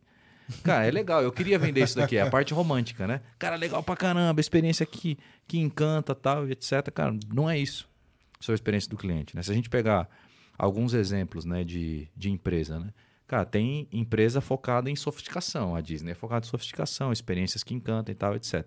Tem empresa que é focado, cara, o drive dela é eficiência, como é o caso de onde que eu trabalho, mas é o Walmart, por exemplo. Né? Uma vez eu vi um, um lendo num livro, né, o cara falou assim: ó, você não atravessa nenhuma rodovia federal dos Estados Unidos sem é, a mais de 10 minutos sem cruzar por um caminhão da Walmart. Eu falei, impossível. Não tem como. 10 minutos, cara, é muito pouco tempo. Bom, fiz isso, estava lá nos Estados Unidos, a rodovia, rodovia dessas né, estaduais, federais que eles têm ali, passaram três caminhões do, do Walmart, né? No cronômetro que eu fiz, ó, mede de novo, passou mais dois caminhões, tal, etc. Qual que é o drive dos caras? Cara, eficiência. Você vai ter produto fresquinho pelo menor preço possível. Isso pra gente é valor. Isso pra gente é experiência. Então o cara que tá lá, head de experiência do cliente, cara, o que, que esse cara quer? Cara, como que eu faço, né, produto barato todo dia, né, preço baixo todo dia, né, era o, slogan do Walmart. Como que eu entrego o produto o mais barato possível, o mais fresquinho possível, com a melhor qualidade possível? Essa é o drive de experiência que o Walmart oferece. Aonde eu estou, o drive é eficiência. Então, cara, eu quero que o meu cliente ele perceba que é rápido, é fácil resolver. Eu queria que ele nem me ligasse nunca. Não porque eu não quero atender o telefone. Cara, porque eu não quero que ele precise me ligar aqui. Né? Eu quero que ele tenha segurança. Né? Esse é um drive forte, por exemplo, da, da Congás aqui. Cara, o nosso produto literalmente explode. né? Então, não é... Não é legal, né? Não é legal. Não é legal. Não é um negócio que a gente pode acontecer. Explosivo. É explosivo. Né? então, cara, putz, tem uma noia com segurança, né? Que quando eu entrei, eu demorei um pouco a entender, né? Por que, que era tanta preocupação. Cara, eu não posso, na Congás, falar no telefone e andar pelo corredor. Alguém briga comigo. Ô, por que, que você tá falando? Ou você fala ao telefone ou você anda. As duas coisas não combinam. Se eu subir uma escada e não segurar o corrimão, toma uma bronca. Se eu não colocar a porta na mão do elevador, aqui, se eu colocar né, a porta na mão do elevador para segurar, eu tomo uma bronca. Isso aí pode fechar, pode machucar a sua mão. Eu falei, caramba, que absurdo isso daqui. Depois eu fui entendi que esse comportamento reverbera, na verdade, de uma cultura de um cara que tem que seguir o procedimento escrito ciso, escri- lato senso, escrito senso, né? Lá na ponta, cara, ele não pode errar de jeito nenhum. E isso é um sinônimo também de eficiência. Então, quando eu construo a estratégia da área de experiência do cliente, eu falo, cara, como que a gente vai ser para que a gente entregue uma experiência da forma mais eficiente possível? Né? Entregando assim, aí eu consigo atacar depois outros valores. Né? A gente faz também, manda cartinha, manda chocolate. Esses dias a gente fez uma besteira com, com um cliente nosso lá. Quer que conta, não? Conta, Ca- causa vale. É, causa é bom, causa, é bom. causa vale. Cara, o cliente nosso lá Ih, parou aqui. Não, é só o seu. Ah, é só o seu. Parou, parou, parou só o do. Não, não, mas pode ir. Do Alok. Tá. Cara, que. Logo do Alok. Logo o do Alok. do Alok, Tinha um headset que não podia parar, o headset do Tava Alok. fazendo remix aqui ao vivo. Aí parou. A gente fez o seguinte, né? O cliente nosso, ele queria lá instalar o gás lá na casa dele. Aí ele falou assim, ó, eu, no dia que vocês agendaram aqui, a gente combinou, ligou pro cliente, agendou. Aí ele colocou uma observação, eu não vou estar aqui. Aí você fala com o síndico, ele vai te receber, aqueles condomínios residenciais lá. Ele vai te receber, ele faz a instalação. Aí o nosso gasista foi lá para fazer a ligação do gás. Chama gasista? Gasista. Gasista, É tá. a profissão dele, né? Gasista. É que eu não sabia mesmo, curiosidade. Tá bom. É, o gasista é o, é o cara que, Que faz a instala o gás, instalação. tá. Isso aí. Aí ele foi lá, bateu na porta do cliente, o cliente não atendeu. O que, que acontece? A cliente ausente. Aí o cliente chateado né, com essa informação. Pô, falei que era para estar com o síndico lá, tal, etc. Né? Pô, vocês bateram aqui, não tiveram. Vamos agendar novamente. Agendamos novamente. Novamente ele não estava. Pediu para falar com o síndico. Adivinha o que aconteceu? Nosso gasista foi lá, bateu na porta, cliente ausente. Mais uma vez, a gente fez um agendamento. Ele colocou lá, putz, procura pelo síndico tal, etc. Nesse meio do E caminho. o cara paciente assim? Cara, Não, não Tá, tava né? paciente assim, não. Só que aí ele colocou uma observação, falou, cara, ó, é o seguinte, agora eu vou estar numa, numa, eu tô numa situação onde a casa que eu estava alugando, enquanto eu estava mudando para essa nova aqui, como vocês não instalaram gás, eu ia lá na outra casa tomar banho. Agora eu já entreguei a outra casa. Então, se na terceira vez a gente tiver problema, eu não tenho onde tomar banho. A gente falou, pô, Caramba. agora parece que a gente. que a gente não Chegamos pode. no nosso Não limite. pode chegar. Chegamos no nosso gente- limite. Parece que a gente não pode errar mais aqui. E o que, que a gente viu, na real? Que a gente, onde que a gente estava colocando a informação num campo de observação era um lugar onde o gasista não lia. Então chegava lá, cara, ele andou. Alguém estava colocando lá, ó, procura pelo síndico. Tal, ele vai falar, tal, cara, não vai conseguir tal, é, falar com o cara se você não for lá. Obviamente, nosso time né, de experiência do cliente, aí sim, a gente descobriu isso através de pesquisa, ouvindo ligação da central de atendimento, lá falou, cara, beleza. Então tá, tá evidente pra gente, né? E, e- e os problemas são tão evidentes, galera. Esse, esse exemplo aqui reflete, eu acho que 90% dos problemas que a gente resolve. Cara, só coloca o campo de observação no lugar onde que o gasista veja. Simples como isso, né? Vá para o campo, vai para a rua, que você vai descobrir esse tipo de coisa. A gente descobriu, então, que a gente tinha, por bem, na terceira vez que o cliente ligou, a gente já tinha identificado esse problema, informou o cara lá, por favor, leia a observação agora, né? Avisa aí o gasista, né? Falou com, com a liderança lá da área, leu a observação, chamou pelo síndico e conseguiu instalar, instalar, o, instalar o gás lá do cliente. Aí a gente faz aquilo que a gente chama de as, das ações de, de encantamento. Já que eu fiz tanta besteira com esse cliente, depois eu vou lá, mando lá o chocolate, agradeço, o cara recebe, fica feliz, posta na rede social. Isso faz mais bem pro nosso time do que pro cara, né? Porque a gente acha que o cliente vai ficar super feliz com aquele chocolate lá. É verdade, ele fica. Mas o nosso time fala: caramba, quando eu erro, eu tenho a chance de me recuperar, me retratar dessa forma. Isso traz um engajamento para nossa base, que é um, puta, é um negócio. Leva pra vida também. Leva pra Tem a vida. ver com o orgulho do que ele entrega, né? É um negócio maravilhoso.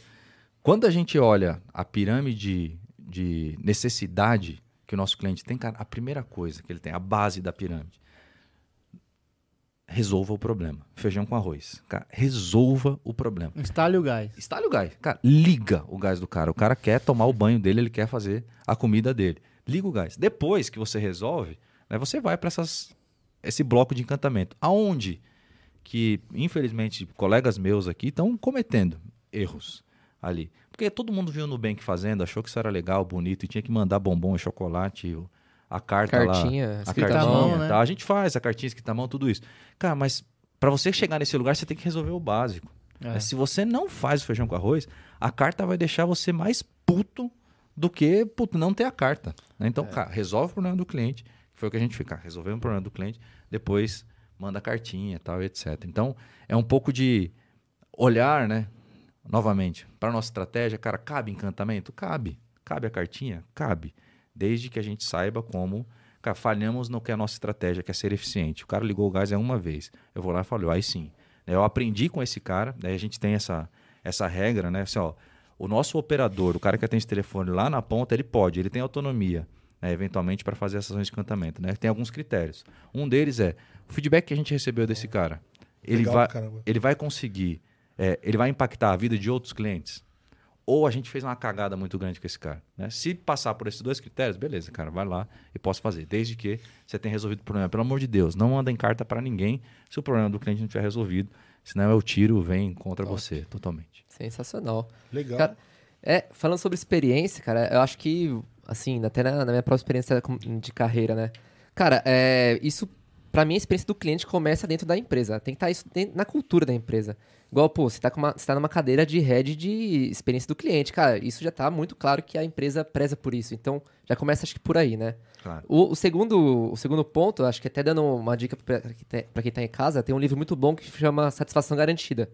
Que fala sobre as Apos, que era um e-commerce de sapatos, né? Que faz, fazia delivery. Só que, primeiro, igual você comentou, né? Cara, eles entregavam o sapato no, no menor tempo possível, uma puta experiência foda, porque era o que eles cumpriam a fazer. Então eles estavam. vendiam o sapato, eles vendiam da melhor forma possível. Só que eles tinham o plus, que é o encantamento. Então, poxa, sei lá, no, no chat perguntava conselhos amorosos, o, o atendente dava conselho amoroso pra você. Ah, você pedia pro cara pedir uma pizza pra você, ele pedia uma pizza. Só que antes disso, ele fazia o beabá, o básico. O básico que é o que você vendeu, o que você faz, né, no marketing ali. O que você, a propaganda que você fez. Então, acho que a, a experiência permeia por esses pilares, né, de, poxa, é, tem que ter uma... a- isso tem que ser importante pra empresa, é, tem que fazer o que você prometeu a fazer. E, cara, e aí depois você vai, vai com o plus, vai ali com o que você vai melhorando, né? Então, Tem a ver com ser E- muito bom no que você faz também, né? Exato. E aí, tá trazendo uma visão mais para software, acho que isso tá intrínseco, né? Porque, cara, o, muitos softwares, né, como tem a, a escala envolvida, ele já vai desenvolvido, ele já, ele já é pensado na escala, já em, em crescer. Então, já tem o, o pilar de experiência, já tá intrínseco ali dentro. Cara, você tem que ter uma puta experiência para pro boca a boca ser, ser uma coisa escalável no menor, no menor tempo possível. Que é o que a gente chama do taco de rock, né, cara? Crescer rapidamente. Então acho que a experiência já tá ali intrínseca do negócio, né? Não, tem que ter uma puta experiência legal pro cara comentar, viralizar e tudo mais. É, pra, pra ser algo atrativo, tem que trazer uma experiência é, que seja. ou, assim, ela, ela não precisa ser uma experiência linda, mas ela, ela precisa ser uma experiência que atinja o objetivo do cara, né? Como, como o exemplo do Trevisan. Pô, o cara quer que resolva o problema dele. Às vezes o cara quer que você. Sei lá, ele quer. É igual você pega a Amazon, não tem o. Não vai ter a interface de e-commerce mais bonita do mundo. Tá longe disso. Mas é eficiente. Aí. Então, às vezes, é, eficiência também é a solução, né? O mais importante é você entender qual é o mote da coisa. É isso, ter essa clareza. Eu acho que essa clareza de objetivo, ela, ela é o norte de tudo, né? Onde você quer chegar com isso? Ah, eu quero entregar segurança, eu quero, eu quero entregar o produto para o cara no menor tempo. E aí, assim, o que eu acho que realmente é, existe uma, uma, uma, uma rota turbulenta nessa, nessa, nessa, nesse trajeto aí, que, é, que, que as pessoas se perdem. É, é nesse momento em que você, quando você não tem uma, um norte muito claro, é você se dedicar a fazer coisas que não te levam na direção do seu objetivo. Então, não é, não é incomum eu já eu ter papo com amigos ou com, enfim, com pessoas do mercado, assim, em eventos, etc, e perguntar, cara, o cara não estamos fazendo esse movimento assim assado para melhorar isso, melhorar aquilo. Tá, mas por que, que você tá fazendo isso? Ah, tô fazendo porque, puta, quero melhorar. O mercado tá fazendo. É, Tá... tá, mas e aí? Mas qual é a oportunidade que você tá explorando? Sabe, o cara não sabe. Ele, ele tá- é, isso aí, ele tá ali, cara, tô fazendo, mas não sei. O FOMO, né? O que isso vai gerar, né, cara? O que isso vai gerar no fim? Falta de clareza, excesso de distração, né? Quase sempre estão juntos. Exato, falta de coisas. foco, né? Vai colocando apetrecho, vai colocando, pô, tô... chat GPT, tá na moda, vamos usar tal. Cara, Que problema você Pra vai quê? resolver? e aí, né? Como que isso daqui combina com a tua estratégia lá? Cara, não combina distração. Cara, aliás, nós estamos. eh, Acho que a gente pode falar que já está público, né? É, a gente está construindo uma solução de usando o chat, chat GPT que encaixaria perfeito pro seu negócio. Não tô vendendo aqui não, mas ó, O cara vendendo ao vivo. cara, É o melhor, é o melhor colaborador. Mas- mas é o é- melhor Aí, colaborador. mas é cara. muito Nesse legal, cara. momento, tri- trivela. garoto! a gente pode conversar depois. Cara, o seguinte, o atendente, o atendente ele faz o atendimento. Seu Imagina, bobo. imagina o atendente usando a sua qualquer ferramenta. agnóstica. Qualquer ferramenta de gestão ele esteja usando ali. E, e no fim do atendimento, o, o, a nossa solução, usando inteligência chat GPT, consegue interpretar o nível de felicidade do cara naquele atendimento e saber se o cara foi um cara cordial, se o, atendente, se o atendente foi um cara que realmente resolveu o problema do cara, qual foi o nível de resolução, qual foi o tempo da, da conversa, cara, tudo usando A inteligência. Então depois. Não, ô Rafa, eu, só vou- Eu te mando o vou- cupom pra você É. comprar. É, manda o É, cupom Zenvia aí. 3. Você Me, me- me manda, Cupom. me manda o Zenvia. Gás, pode Não, usar Cara, Zenvia Gás. Produto... Maravilhoso. Ó, Zenvia Gás. Mas eu queria apro- aproveitar, né? Porque, pô, legal, a Congás, a empresa que fatura 20 bilhões e tal, pô, legal, né? Uma Big Corp tem condição Patrocina de... nós, pô. Patrocina nós, né? tem, Patrocina nós. tem condição de, de olhar para coisas, soluções como essa aqui, capacidade de investimento tal, e fazer acontecer. né? Mas o que eu tenho advogado bastante, né, ali, é, me interprete bem, tá? Não, não tô nem de longe falando que esse negócio não é, não é relevante, não é importante. Não é sobre isso. né? Cara, falta muito para todos nós profissionais, inclusive a mim, né, aqui. E, puta, um pouquinho mais de barriga no balcão, sabe? Eu vejo profissionais ah, da minha área aqui, né? Se escondendo atrás de pesquisa de NPS, né? CSAT, pesquisa de satisfação, CES. Ó, a gente tá aqui, sei lá, uma hora e pouco falando, né? Eu não usei nenhuma dessas roupinhas de letrinhas aqui. Elas são importantes pro meu dia a dia. Mas a gente tem que tomar um cuidado para não se esconder atrás dessa parada aqui, porque é um discurso sensual, sabe? Atrai, gera clique, gera view, gera, pô, esse cara sabe coisa pra caramba, tal, etc. Galera, tá- tudo isso está sendo usado no nosso dia a dia. Mas, cara, vai lá na sua central de atendimento, passa meia hora lá, cara. Ouve o que o seu cliente está falando. Ah, não tem central de atendimento na sua empresa. Puta, vai junto com o vendedor, cara. Vai lá ver as porradas que ele toma dos clientes lá na hora que ele, que ele, vai, que ele vai comprar.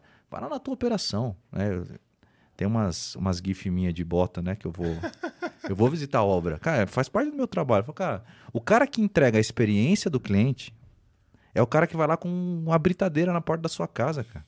Essa é a experiência do cliente que eu entrego. Verdade. Cara, verdade. como que eu faço esse processo ser o mais suave possível, né, pro, pro nosso cliente lá? Cara, tem um monte de coisa que, que, que dá pra, pra gente fazer, né, nesse aspecto aqui, né, e de repente Esse eu acho que é um outro vício, né? se der tempo. Quando o indicador vira, vira o fim. Muleta. É, vira, cara, muleta. é, Ele é o- vira o fim, né? é os apetrechos, É. cara, tal. Aí você. Tá, meu, meu, meu, meu propósito aqui é ter um NPS e tal. Não é, cara. Não é, cara.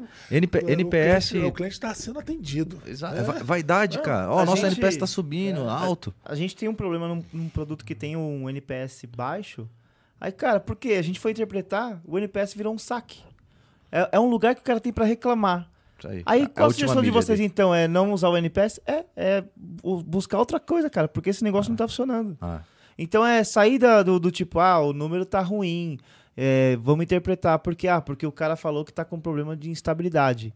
Instabilidade aonde? Onde que o cara aperta o botão e tá dizendo que tá instável no momento que ele executa o que especificamente? Então, aí o cara vai lá e reclama e a gente se apega ao Aí número e não vamos criar o canal, vamos criar um canal mais fácil. Não, o, cara, o canal tá muito mais Sim. difícil. Cara- Cara, esse lance que eu tava falando aqui, né, de, é, do- NPS, né? A gente pegava muita reclamação de clientes no, depois que a gente ia lá, fazia a obra na casa do cara e tal, e, e reclamava. E muitas das reclamações que a gente fazia é, tá, depois que o cara veio aqui, eu não sei o que eu tenho que fazer. Porque às vezes eu não ligo o gás ali na hora, né? Tem às vezes que liga, tem às vezes que não, que não liga, porque no- às vezes a gente pega um prédio inteiro, cara, sai instalando gás em tudo quanto é lugar. Só que o morador ele vai comprar aquele prédio depois de um ano que o, que o gás está instalado lá. Aí ele chega lá e ele fala, e agora? Eu faço com o quê? Porque ele nunca falou com a gente. Esse cara nunca teve relacionamento ali com a gente. Cara, coisas simples. Do tipo, deixar. Quase que eu falo um palavrão aqui, mas deixar uma bagaça de um Manualzinho, flyerzinho assim. coisa, é. A gente coloca no lacre assim, ó. Envelopinho com QR Code. o cliente vai ali. Puta, legal, cara. QR Code fala no nosso WhatsApp, É. ó. Eu sou fulano de tal, quero ligar o gás, cara. Ligado, pode usar. Como assim? É isso, cara. Ligado, né? Lógico, né? Tem um processo precisou de manual. inteligência artificial. Esse bot aí a gente faz. Nada né? genial, nada genial. Nada Esse bot genial. a gente É, faz. e você. Cara, esse bot veia. bot a gente É. faz, né? Vai na ver, cara. Mas, cara, conhece uma, ó, uma outra história, né? A gente, na empresa que nós trabalhamos juntos aqui, né? A gente, não sei se vocês estavam quando a gente recebeu uma galera de fora aqui para lá no produto que a gente estava tava fazendo, que tinha um aspecto digital, tal, etc. E a gente recebeu um processo de Não, fora. não tava, não tava, Não, não tava. não tava, né? A gente recebeu uma turma de fora, porque qual que era a dor que a gente tinha lá? Putz, o, o cliente não percebe valor em ser um produto digital. Né? Como que a gente faz, já que ele não vai receber a carteirinha, ele tem que consumir ali. Obrigado, tem aqui. ó. Aí, aí a gente a gente foi ouvir um head lá, um cara de produto lá dessa empresa empresa americana. E o que esse cara falou pra gente foi e de essa ideia que eu comentei há pouco aqui veio dessa dessa experiência aqui. Sabe o que acontece? O nosso produto é muito chão de fábrica. E o chão de fábrica, ele não lê os e-mails que a gente manda. Então o que, que a gente fez? A gente foi lá, lambe lambe, colocou um cartaz lá e falou: ó, esse aqui são seus benefícios, esse aqui No refeitório. no refeitório, esse aqui que você precisa fazer. A base lá, eu não lembro os números exatamente, mas era algo do tipo: 40% tinha pegado a carteirinha digital dele, foi para 90%. aí eu falo, caramba. 90... E aí, com, com relação a isso, parou de ligar na nossa central para pedir rede, porque ele passou até a carteirinha digital, passou a baixar o aplicativo, mesmo ele não sendo um cliente digital. Porque a estratégia, a nossa distribuição era através do e-mail que o cara não usava, porque ele está no chão de fábrica. Mas o celular o cara tem. Ele só, talvez ele não use o e-mail ali no celular dele, mas ele, ele topa baixar o aplicativo desde que ele tinha um lambi-lambi lá na, no- na porta do escritório. Você vê Cara, uma solução, mais uma solução simples. Olhar para o problema, o do- problema do cara. Esse é. o ponto, né? Olhar para o problema do cara. É, e, cara, e o norte, claro, né? Que tipo de coisa você quer resolver? Uhum. Se nesse caso você fica preocupado só com o NPS, com o CSAT, Ou nível de da- é, É. download de aplicativos. Vai É, ficar míope, né? As- Essa as é a maior vaidade, vaidade né? do planeta. É, é, você fica míope, porque é isso, É. que o indicador vira objetivo. Ele vira o fim. O motivo pelo É. qual você trabalha, aumentar a Exatamente, PGV. É isso aí. É. E no fim, no fim, cara, você tem um objetivo maior. O objetivo maior é o quê? O cara conseguir ser atendido, o cara conseguir ter a carteirinha dele, o cara conseguir Agendar. agendar, ele- enfim. Cumprir o que você vendeu, né? É, Arroz com feijão. A experiência do cliente está no arroz com feijão. Não está no resto. né? Quando a gente entender isso, puta, vai. O mundo vai ser um lugar melhor. Ma- Mas volta ao que nós falamos, porque o, conforme as, as grandes empresas que trabalharam bem isso, como por exemplo o Nubank, elas criaram uma referência. Uhum. E aí a, a saga é, cara, eu preciso atingir essa referência.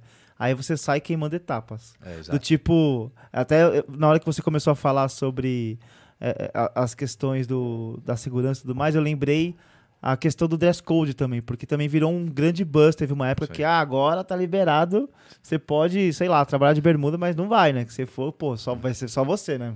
É. Então, E se não tiver bermuda, você nunca mais vai ter profissional bom na sua empresa, né? Exato, O, é. o outro extremo desse então mesmo. tem uma questão aí que é, de fato, cara, eu nunca fui de bermuda, não. Nunca também. foi? Eu- Ah, muito frio nas pernas, tanto frio nas pernas.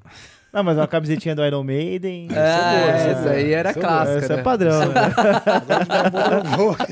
Essa era clássica. Essa era clássica. Você sabe que tem uma história disso, né? O Renan, Ah, o Renan, conta, conta. Chegou. Conta pra audiência, conta pra Vixe. audiência. Renan Maria. chegou, chegou na empresa. Aí beleza. Primeiro dia do Ah, cara. Sônia Abrão aí, ó. Ah, Sônia Abrão ou Nelson Rubens? Eu Nelson aumento, Rubens. mas não... e lá, pô, você faz o onboarding, o onboarding era junto com o RH pela manhã e você ficava lá nas salas de, de treinamento e depois o gestor ia lá e se encontrava com a pessoa e levava pra, pra conhecer o resto da galera, né? Aí, pô, desci pra, pra encontrar o Renan, pô, Renanzinho Cap tá disponível já pra conhecer a turma. Liberado. Cara, na hora que eu cheguei, cara, eu juro, o Renan tava de paletó azul, camisa branca, gravata borboleta. E eu, Ah, não. Mandou a butterfly. ah, Renanzinho. sapatinho caramelo, Butterfly é foda. sapatinho Sem meia, caramelo. Sem meia. Aquelas meias coloridas. Aí ele olhou pra mim, eu de bermuda, camiseta. Essa é igualzinha essa. Eu tô com meia colorida. Ele olhou pra mim, bermuda e camiseta, e ele falou: Errei, né? Eu falei: Não, tá- aqui é tranquilo, fique em paz. Porra, Não tem ramo erro, de seguros. O que, que você imagina, É, velho? é mais, é mais, é mais, né? Pá. É, mas ninguém me, ninguém Mas me é melhor errar né? pra... Imagina se fosse ao contrário. Exato. Você chegasse lá de Havaiana, De Havaiana, é. e a galera tudo no terninho. Tem Ia ser pior. É, ser Ele, muito ele pior. tem uma história legal também. Cara, só que antes de eu chegar aqui na empresa, ficou me ligando um tal de Márcio. Quem é Márcio? Quem é Márcio? Porra, Márcio é o Régio da área. Você deu, um WO no mar? Ficou, não, e calmou Deu o papo toco, firmezão, toco, da hora e toco. tal. Ele, Não, porque o Márcio, gente boa pra caramba, né? Cara, conversa assim. Aí eu, eu não sabia, pô. pra mim era... Justo. Deu Justo. toco, deu toco. Deu troco. História boa. Aí- É legal. Mas voltando aqui, cara, eu, eu, eu queria, eu queria puxando um pouco esse, esse tema que você trouxe do, da questão do indicador, que eu acho que é uma pegada legal pra caramba. É, Eu queria voltar pro lance do accountability. É, e aí, assim, como é que, como é que vocês veem a- o accountability quando a gente fala de CX? CX, é. É, esse é um, é um tema Boa. que eu acho interessante explorar. Eu sei que a gente. Vocês gostam de polêmica, né? Eu gosto de polêmica, até polêmica. É. Ó, eu, eu, É, eu- assim, e tá conectado vezes- com a pergunta é. que eu ia fazer, porque a gente falou sobre de brigar, comunicação, assim, que- relacionamento. Onde tá o resultado dessa parada? Tá bom. É, é assim, ó. é- aí é. Pode ser um pouco suicida ou não. Às vezes, às vezes eu trabalho mais por isso. Mas eu. Eu tenho uma tese, né? Falo, cara, beleza, eu sou responsável pela experiência do cliente. Então, qualquer coisa que acontece que impacta a experiência do cliente é minha responsabilidade. E, obviamente, eu resolvo todas? Claro que não, né? É, Por exemplo, o lance de ir um gasista lá na casa do cara, do nosso cliente, putz, e não, de repente não tratar o cliente da forma que ele gostaria, etc. Ou, putz, o cliente tem uma expectativa, né, esse aqui vale uma aspas, né? Qual que é o nosso processo né, de venda, né? Eu vou lá, bato na porta do cliente, falo, ó, pô, tá afim aí, gás, topa? O Cara, topo.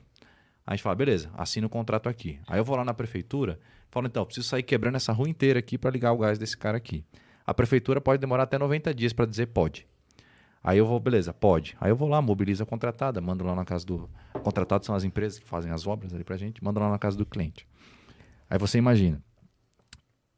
Eu vendi aquilo que o cliente decidiu comprar, às vezes eu demoro 120 dias para voltar lá e falar, ó, cara, sabe aquilo lá que você comprou? TTFEV é. Vim agora, pô, cheguei aqui pra te Cheguei. entregar. Aí o cara, comprei? O que você tá falando, bro? Eu falo, pô, você comprou o contrato, sabe esse contrato aqui e tal que você falou com, com um Alok, né? O Alok tava lá. É, ele veio aqui de gravata Putz. Mandou a butterfly.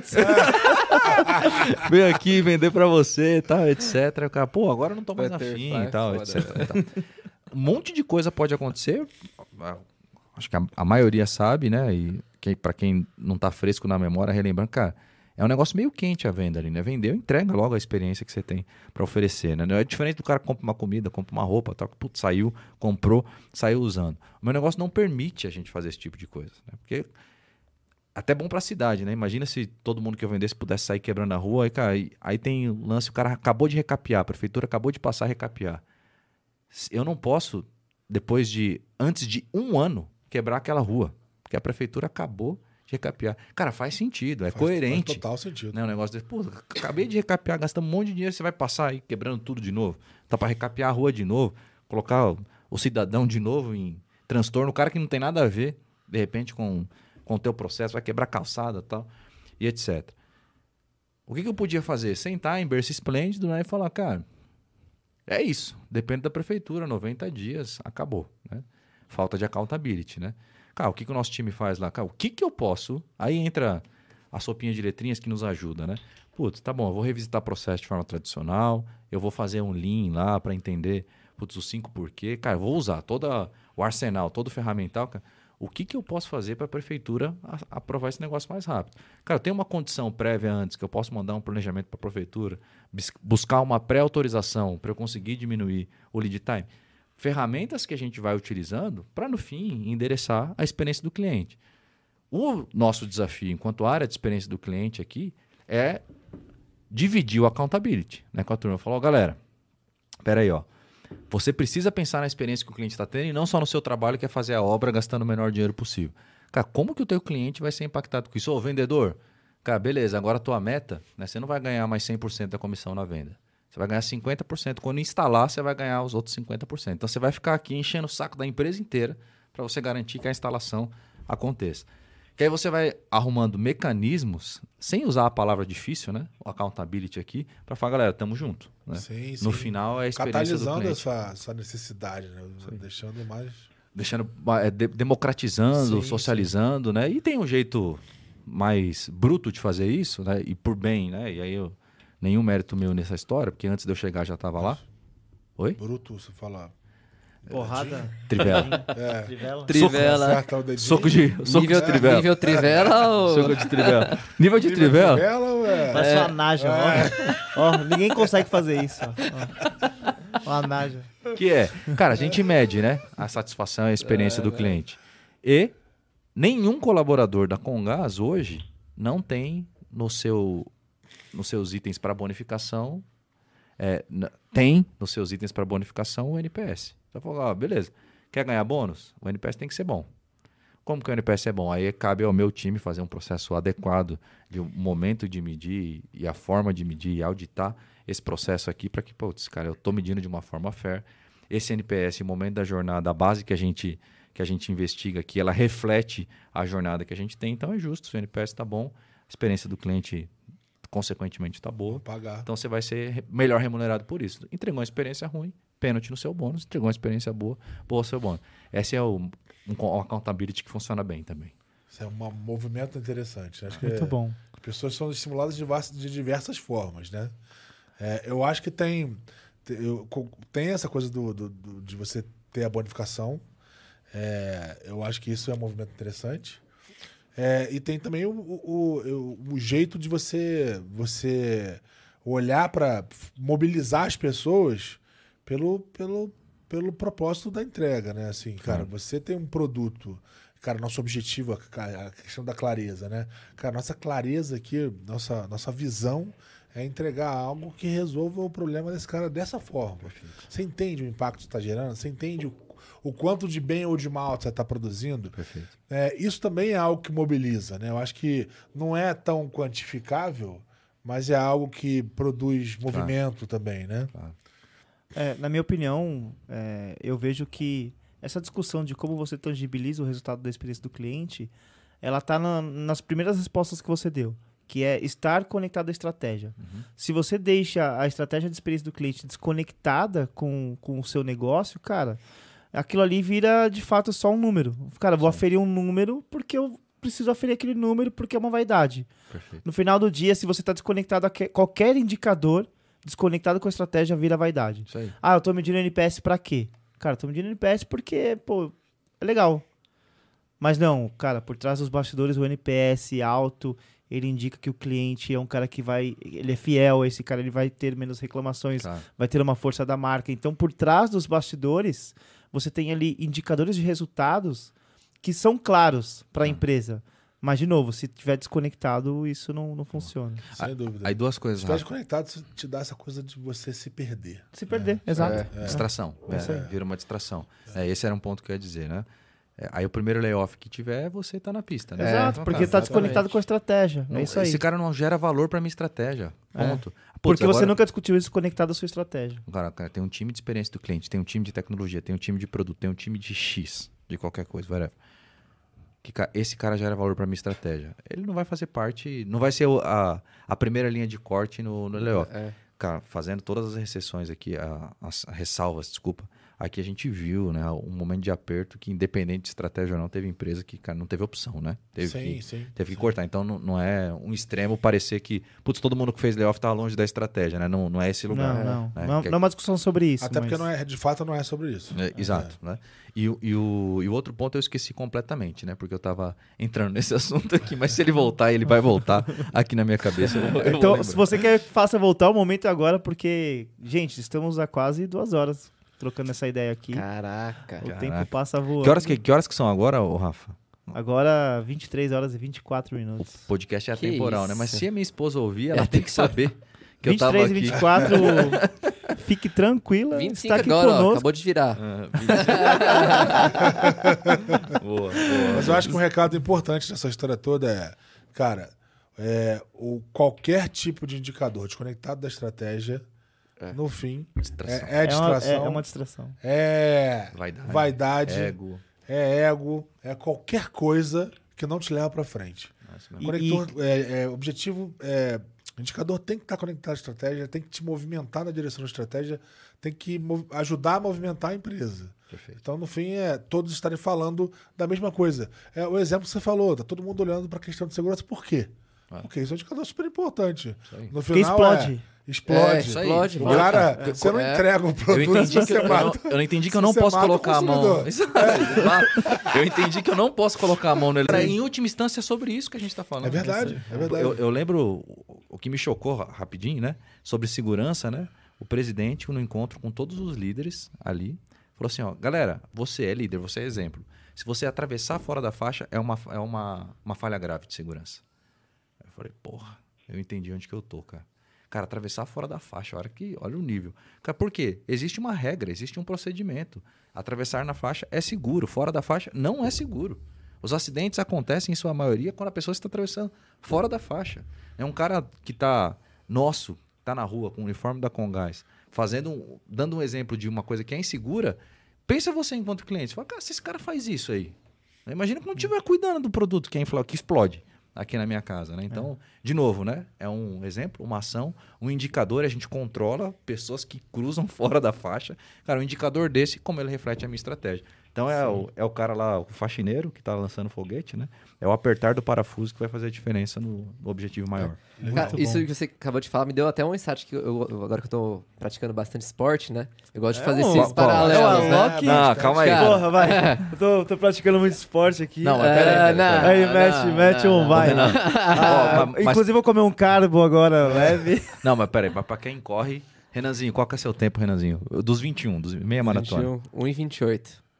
Uma hora e 28. Significa quanto quilômetro por hora, mais ou menos? Você sabe, só sabe o pace. Ah, né? dá uns 15, Tenta é, correr 14, 15 km por hora um minuto. 14. é. Faz esse teste aí, depois vocês vão ver. O Renan tá- tem É. lugar de fala. Isso aí, bro. Sim. Vou deixar os caras te Mas- zoar, não. Mas é, é- é legal, porque, Parabéns cara, você aí. começa a trazer... Deu certo, viu? Não, ele, ele vai, a gente vai correr junto, pô. Não, não, É, não vamos não. Vamos marcar um treino. Não vamos, não vamos. Não, não tô nesse lugar aí. não. Mas é, é legal que, cara, igual você comentou, cara, eu tenho o objetivo de cumprir uma maratona, 42 quilômetros. Qual o pace? Não, foda-se, não quero, eu quero só cumprir. Esse é o meu objetivo. Não, mas agora não, agora eu tenho um tempo. Então, pô, agora o pace é importante. Então, cara, tem, tem que estar acompanhando o pace ali no momento. É a mesma coisa de jogo de futebol, cara, você quer ganhar o jogo. Mas, porra, tem posse de bola de 90% do outro time. Mas você ganhou o jogo, cara, beleza, pode ter alguma coisa, pode ser que tenha alguma coisa errada, mas, cara, você cumpriu o resultado. Mas pode ser que tenha 90%, não é normal. É, chama atenção, né? Vale a pena você dar uma olhada. Eu acho que é, é legal isso. Você cumpriu o objetivo, O objetivo é fazer gol. no o objetivo futebol. é sair com o resultado, né? sair com o 90% caneco. é, um, é um indicador de distração. É. Boa. Bom demais. Bom, vamos fazer uma rodada final aqui sobre esse episódio. Zé, suas expectativas elas foram cumpridas, cara? Sensacional, 100% cumpridas. Foi, foi um episódio, uma oportunidade legal de contar causos, né? Acho que a gente falou muito sobre a questão de experiência, falou muito. Foi muito legal discutir um pouco. Discutir, ouvir a tua história de carreira, legal pra caramba. Falar um pouco também para aquele cara que tá em casa pensando em como desenvolver a carreira dele, enfim, buscando exemplos. Eu acho que isso é super interessante. E o recado final é accountability, né, cara? Se você tá se posicionando no mercado, é importante que você tenha uma visão clara de quanto você gera de resultado. Quanto você. Como é aquela coisa, né? Todo mundo é responsável pela sua própria empregabilidade, pelo seu próprio crescimento. Então, a accountability é o que vai de fato te mover pra frente, pra cima. Né? Caraca, hein? É isso. Caraca, hein? Então, eu tô obrigado aí, Trevisan, pela Pra presença quem? aqui. Foi um porra, prazer, cara. Prazer foi meu, obrigado. Vai lá, e Renanzinho. vocês estavam usando o Zé aí, hein? Manda ver. Caramba, aí. hein? Gastou o Zé. Hein? Não, porra, episódio sensacional, fantástico mesmo. Agradecer aqui o Trevisan. E eu acho que é legal, né? Porque o cara falou pra caramba aqui, né? Às vezes quem tá ouvindo. Porra, falou pra caramba, disse que você não deu oportunidade pra ninguém falar. hein? Desculpa aí. Ó o feedback. Então, eu só queria Não, dizer obrigado, pessoal. Você- O cara falou pra caramba, né? O cara. E o nosso forte aqui nesse podcast é tratar bem também a galera que vem. Experiência do, do convidado. Experiência do convidado. Não, mas ele falou bastante coisas legais. Ah, e... nem, nem todas, né? Mas algumas foram. né? Não, a maioria, a maioria, todas. E, mas é, é que as pessoas que estão vendo de casa, quem vê de casa, acha que é muita teoria, né? Muito blá blá blá. Mas, pô, quem já trabalhou perto dele sabe o, o quanto isso é real e o quanto ele pratica. Então, acho que é legal isso, né? Trazer essa visão de que, pô, ele trouxe muita coisa prática aqui, eu acho muito legal. Boa. Bom, a minha análise pra esse episódio, como sempre eu falo, mais um MBA que eu faço aqui. É, a gente falou bastante sobre a questão Ele da fala ser liderança. pra todos, tá? É pra todo verdade. mundo. Sem, sem, sem nenhum mérito, então. Pra... É, Exato, exato. A gente falou bastante sobre a liderança e, e- e o poder que a liderança tem sobre formações de time, sobre como se posicionar, sobre como liderar. E a gente falou aqui no final um tema que pra mim cabe um episódio inteiro, que é sobre métricas de vaidade, sobre como é, estar desconectado da sua estratégia, discutir indicadores, e você, líder, se faz isso, cara. É aquilo, é distração, é foco, é perda de foco. Então, pra mim, o episódio foi uma aula nesse sentido, cara. E agradecer você aí pela parceria. Foi um episódio muito bom. bom. Vamos lá, você faz o fechamento aí, se você quer entregar uma frase final pra pra quem tá ali, seja pra sua esposa ou, ou pro público. Agora, 23 e Suas 31. impressões e uma, fase, uma frase aí final aquele cara vai que lá. tá em Bom, casa. tá bom. Olha, é, é muito louco, né? Talvez porque a gente já se conhece há bastante tempo, né? Eu não sei se quem vai ouvir permite perceber o, o flow aqui, né? A gente saiu bastante do roteiro, né? que a gente que a gente combinou. A gente falou zero, só vamos falar de métrica da zero, né? Não tava no não tava na nossa na nossa pauta, né? Mas se o caminho foi por aí, né? é, mostra que de fato é um assunto que vale a pena a gente ficar ficar de olho aqui. Eu acho que a, a impressão é evite distrações, né? A gente falou bastante sobre isso. Sim. Cara, evite distrações.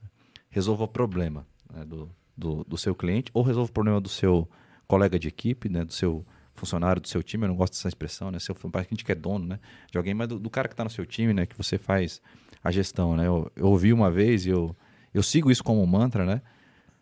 Quanto maior for o problema que você resolver, quanto maior for a bucha, maior vai ser a recompensa que você vai receber por isso, né? Eu tenho certeza que o dono da empresa onde eu trabalho aqui não queria fazer o Pix todo mês que ele faz para minha conta aqui, mas ele só faz porque ele percebe que eu sou capaz de resolver um problema que talvez ele não resolvesse sozinho. Porque se ele tivesse condição de resolver sozinho, eu não estaria lá. Essa lógica se aplica para tudo. Cara, se tem alguém fazendo Pix na tua conta todo mês, é porque você resolve o problema que esse cara não resolvesse sozinho. Se ele pudesse resolver sozinho, você não estaria contratado. Então, cara, vai pra guerra, a gente falou disso, né? Cara, resolva os problemas que aparecerem para você com o olhar que a gente trouxe do propósito, né? Fazendo a recapitulação. Cara, eu não vendo gás, né? Eu vendo almoço, que é uma reconciliação familiar.